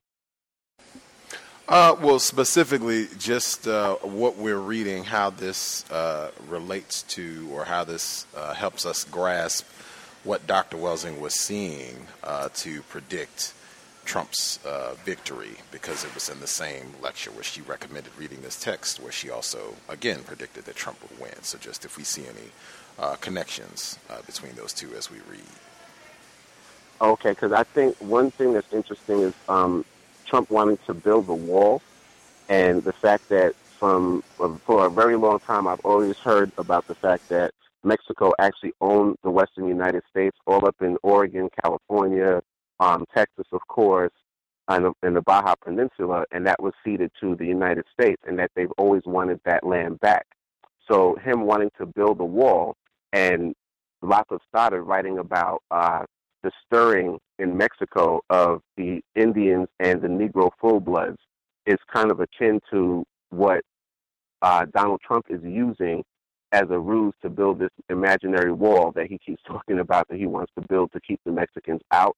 And I think that's also one of the ways that he reached the people in, in, in what they call the Rust Belt, which are the, the poor white males um, who ended up being the ones who voted most for him, and that's who uh, Hillary. Um, that those are the people she lost, which allowed her to actually lose the the entire um, run for the presidency. And I just find there to be an intimate connection between the way uh, Donald Trump speaks about Mexico and Mexicans and the way Lothrop Stoddard speaks about Mexico and Mexicans as well. And this being 1920, I find it to be fascinating. Thank you, and I'll mute my line. Right on, right on. Uh, we have other folks who had anything they wanted to share. Any other commentary?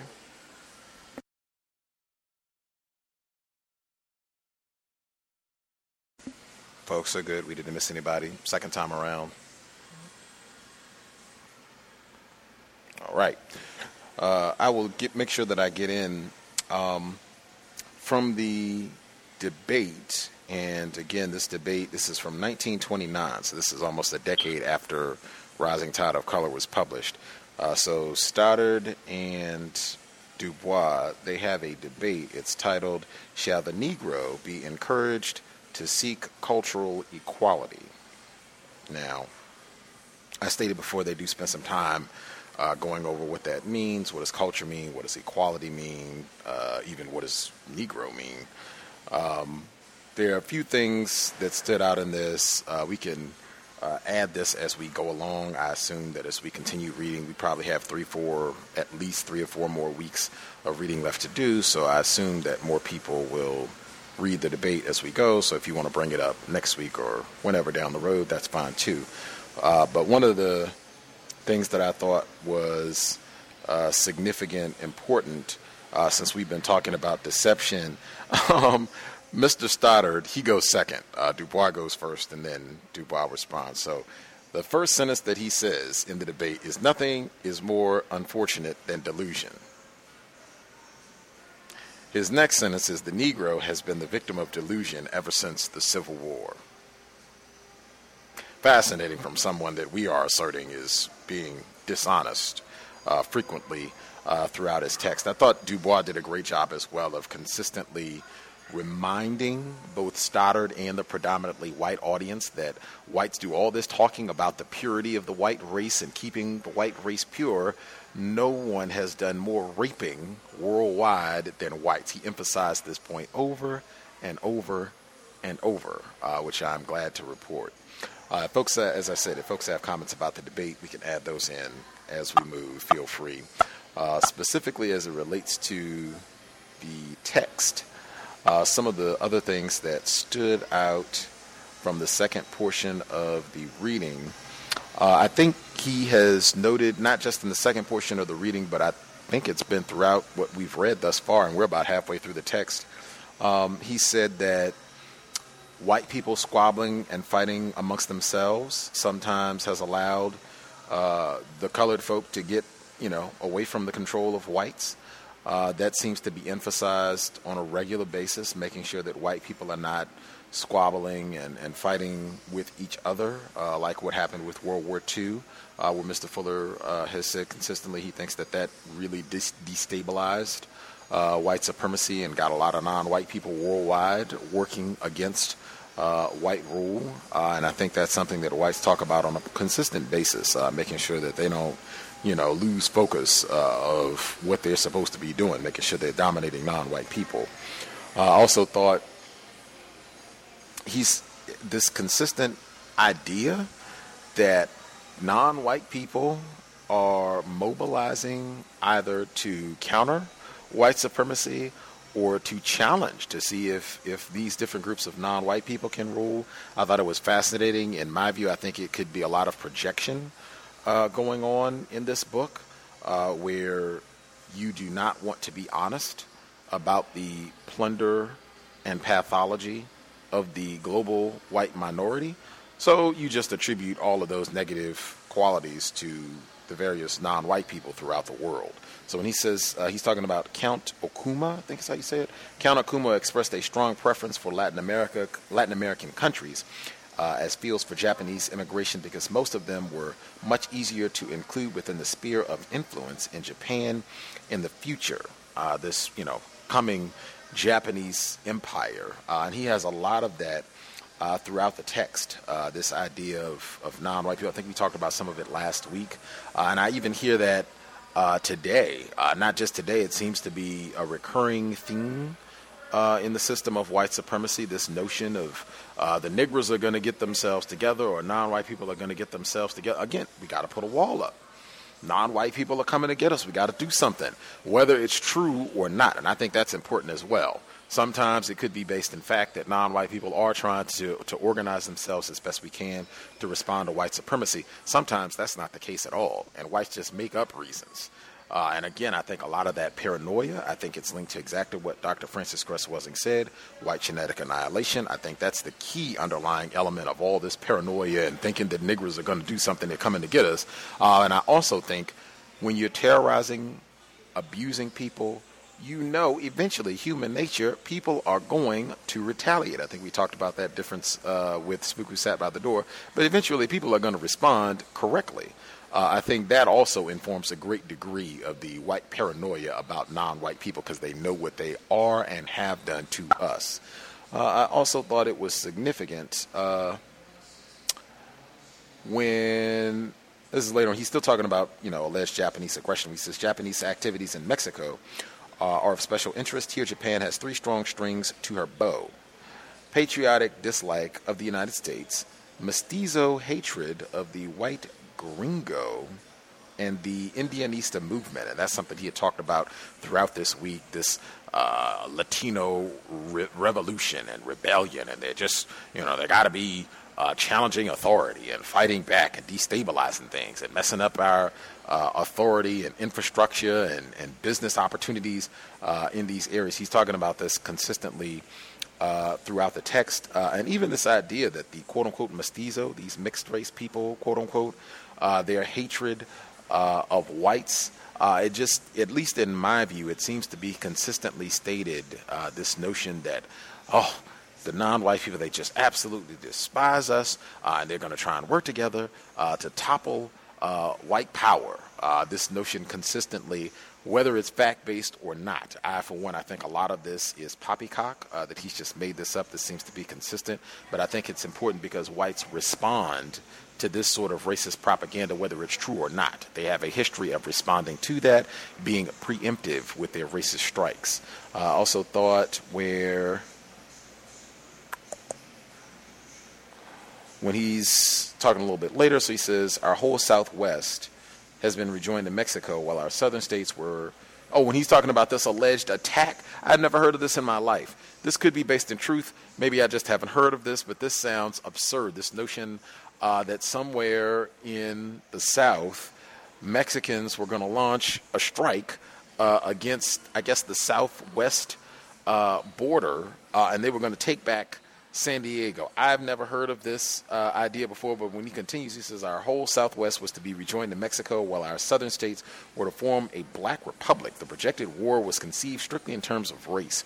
Uh, the, recon- the reconquering equitable army to be composed solely of Latins, Negroes, and Japanese. Again, this idea that all of the coloreds uh, are going to somehow coordinate and, and come and get us. And I've, I've heard that consistently when we had Dr. Kenneth O'Reilly on the program in 2009. In his book, he said, uh, white people, they know that Negroes are terrorized. We know that black people are mistreated, so their loyalties are always suspect. That is also a common theme, and I think that's how you end up with this element that somehow the Latinas are going to come and they're going to take back uh, San Diego and the Japanese are going to come from halfway around the world and help in this endeavor, and then they'll get the downtrodden niggers to help because we've treated them so poorly that they'll join with anyone to get our foot off of their neck. Uh, I just I find it it is amazing uh, the psychosis of whites, but I think it's important because this is the sort of thing that gets u- uh, used to justify all sorts of aggression uh, against non-white people, particularly black people. This idea that they were fighting back and they were going to terrorize or do something to get black, uh, get white people. Um, I think I can comfortably rest there. Uh, did the caller at uh, 5771, did you have something you needed to get in before we wrap things up? Uh, yeah, just quickly, you know, also too, I've been I've been also reading the the, the text of uh, the French Revolution uh, in Saint Domingue uh, by Lothrop Stoddard, and it is basically mirroring the exact same things uh, what uh, what's going on in this book. And what's what's so interesting, and he's basically concluding that the Haitian Revolution was basically genocide against white people. So I found that like really really interesting. Uh, that's all I wanted to add. Great read as well. It's been some years since I've read that text, but it is, from what I recall, it is pretty similar. And just this notion that we had such a great thing on this island and the niggers ruined it. That's basically the summing up with the same type of uh, flowery diction and what have you. But it has been some years since I've read that one. Uh, again, I will email the debate to Roz uh, so he'll have that. He can review it before next week. Anybody else, uh, feel free. I can drop you an email. I posted it on Facebook. I think from now on, I'm just going to link it in the description for the rest of these book study sessions, and that way you can just get it there if you need to download. It's not that long. It's only about 20 pages, so you can feel free. Whatever you want to say about uh, the debate, we can just include that as we go. We will be here tomorrow 9 p.m. Eastern, 6 p.m. Pacific. The compensatory call in will be grand to review a historic week. Uh, I would hope that Cows listeners were not surprised by any of this. I hope uh, if you listen to the Cows, particularly if you've been a listener over the last year, that you at some point heard Dr. Welsing's commentary about who she thought was going to win and some of our thoughts about what uh, was going to happen uh, with the election. But it will be great uh, to get folks' thoughts on what has transpired, what you have seen in your personal area, what might have happened uh, on the job or with family and friends. Feel free to tune in tomorrow. We can uh, exchange our views. Uh, we should also be here this coming Monday as well. I'll give out the details. It'll be normal time, 8 p.m. Eastern, 5 p.m. Pacific, this coming Monday. if you have any questions, problems, uh, if you cannot find something in the archives or you just have uh, a general inquiry, uh, feel free to drop an email untiljustice at gmail.com. Untiljustice at gmail.com.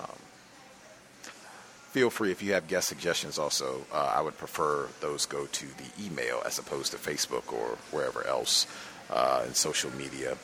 Uh, I will state again, sobriety would be best under conditions of white supremacy. Uh, I hope, if anything, if anybody was surprised or upset or whatever it is uh, with the election, hopefully uh, that will serve as a reminder that war is being waged against black people, non-white people in, on the whole in all areas of people activity, uh, and that we need to take uh, all of this. We need to take uh, racism very seriously, and our behavior should correctly reflect that war is being waged against us at all times. I think a big part of that is us being sober uh, so that we can make quality decisions to keep ourselves as safe as possible uh, and to work towards solving this problem immediately.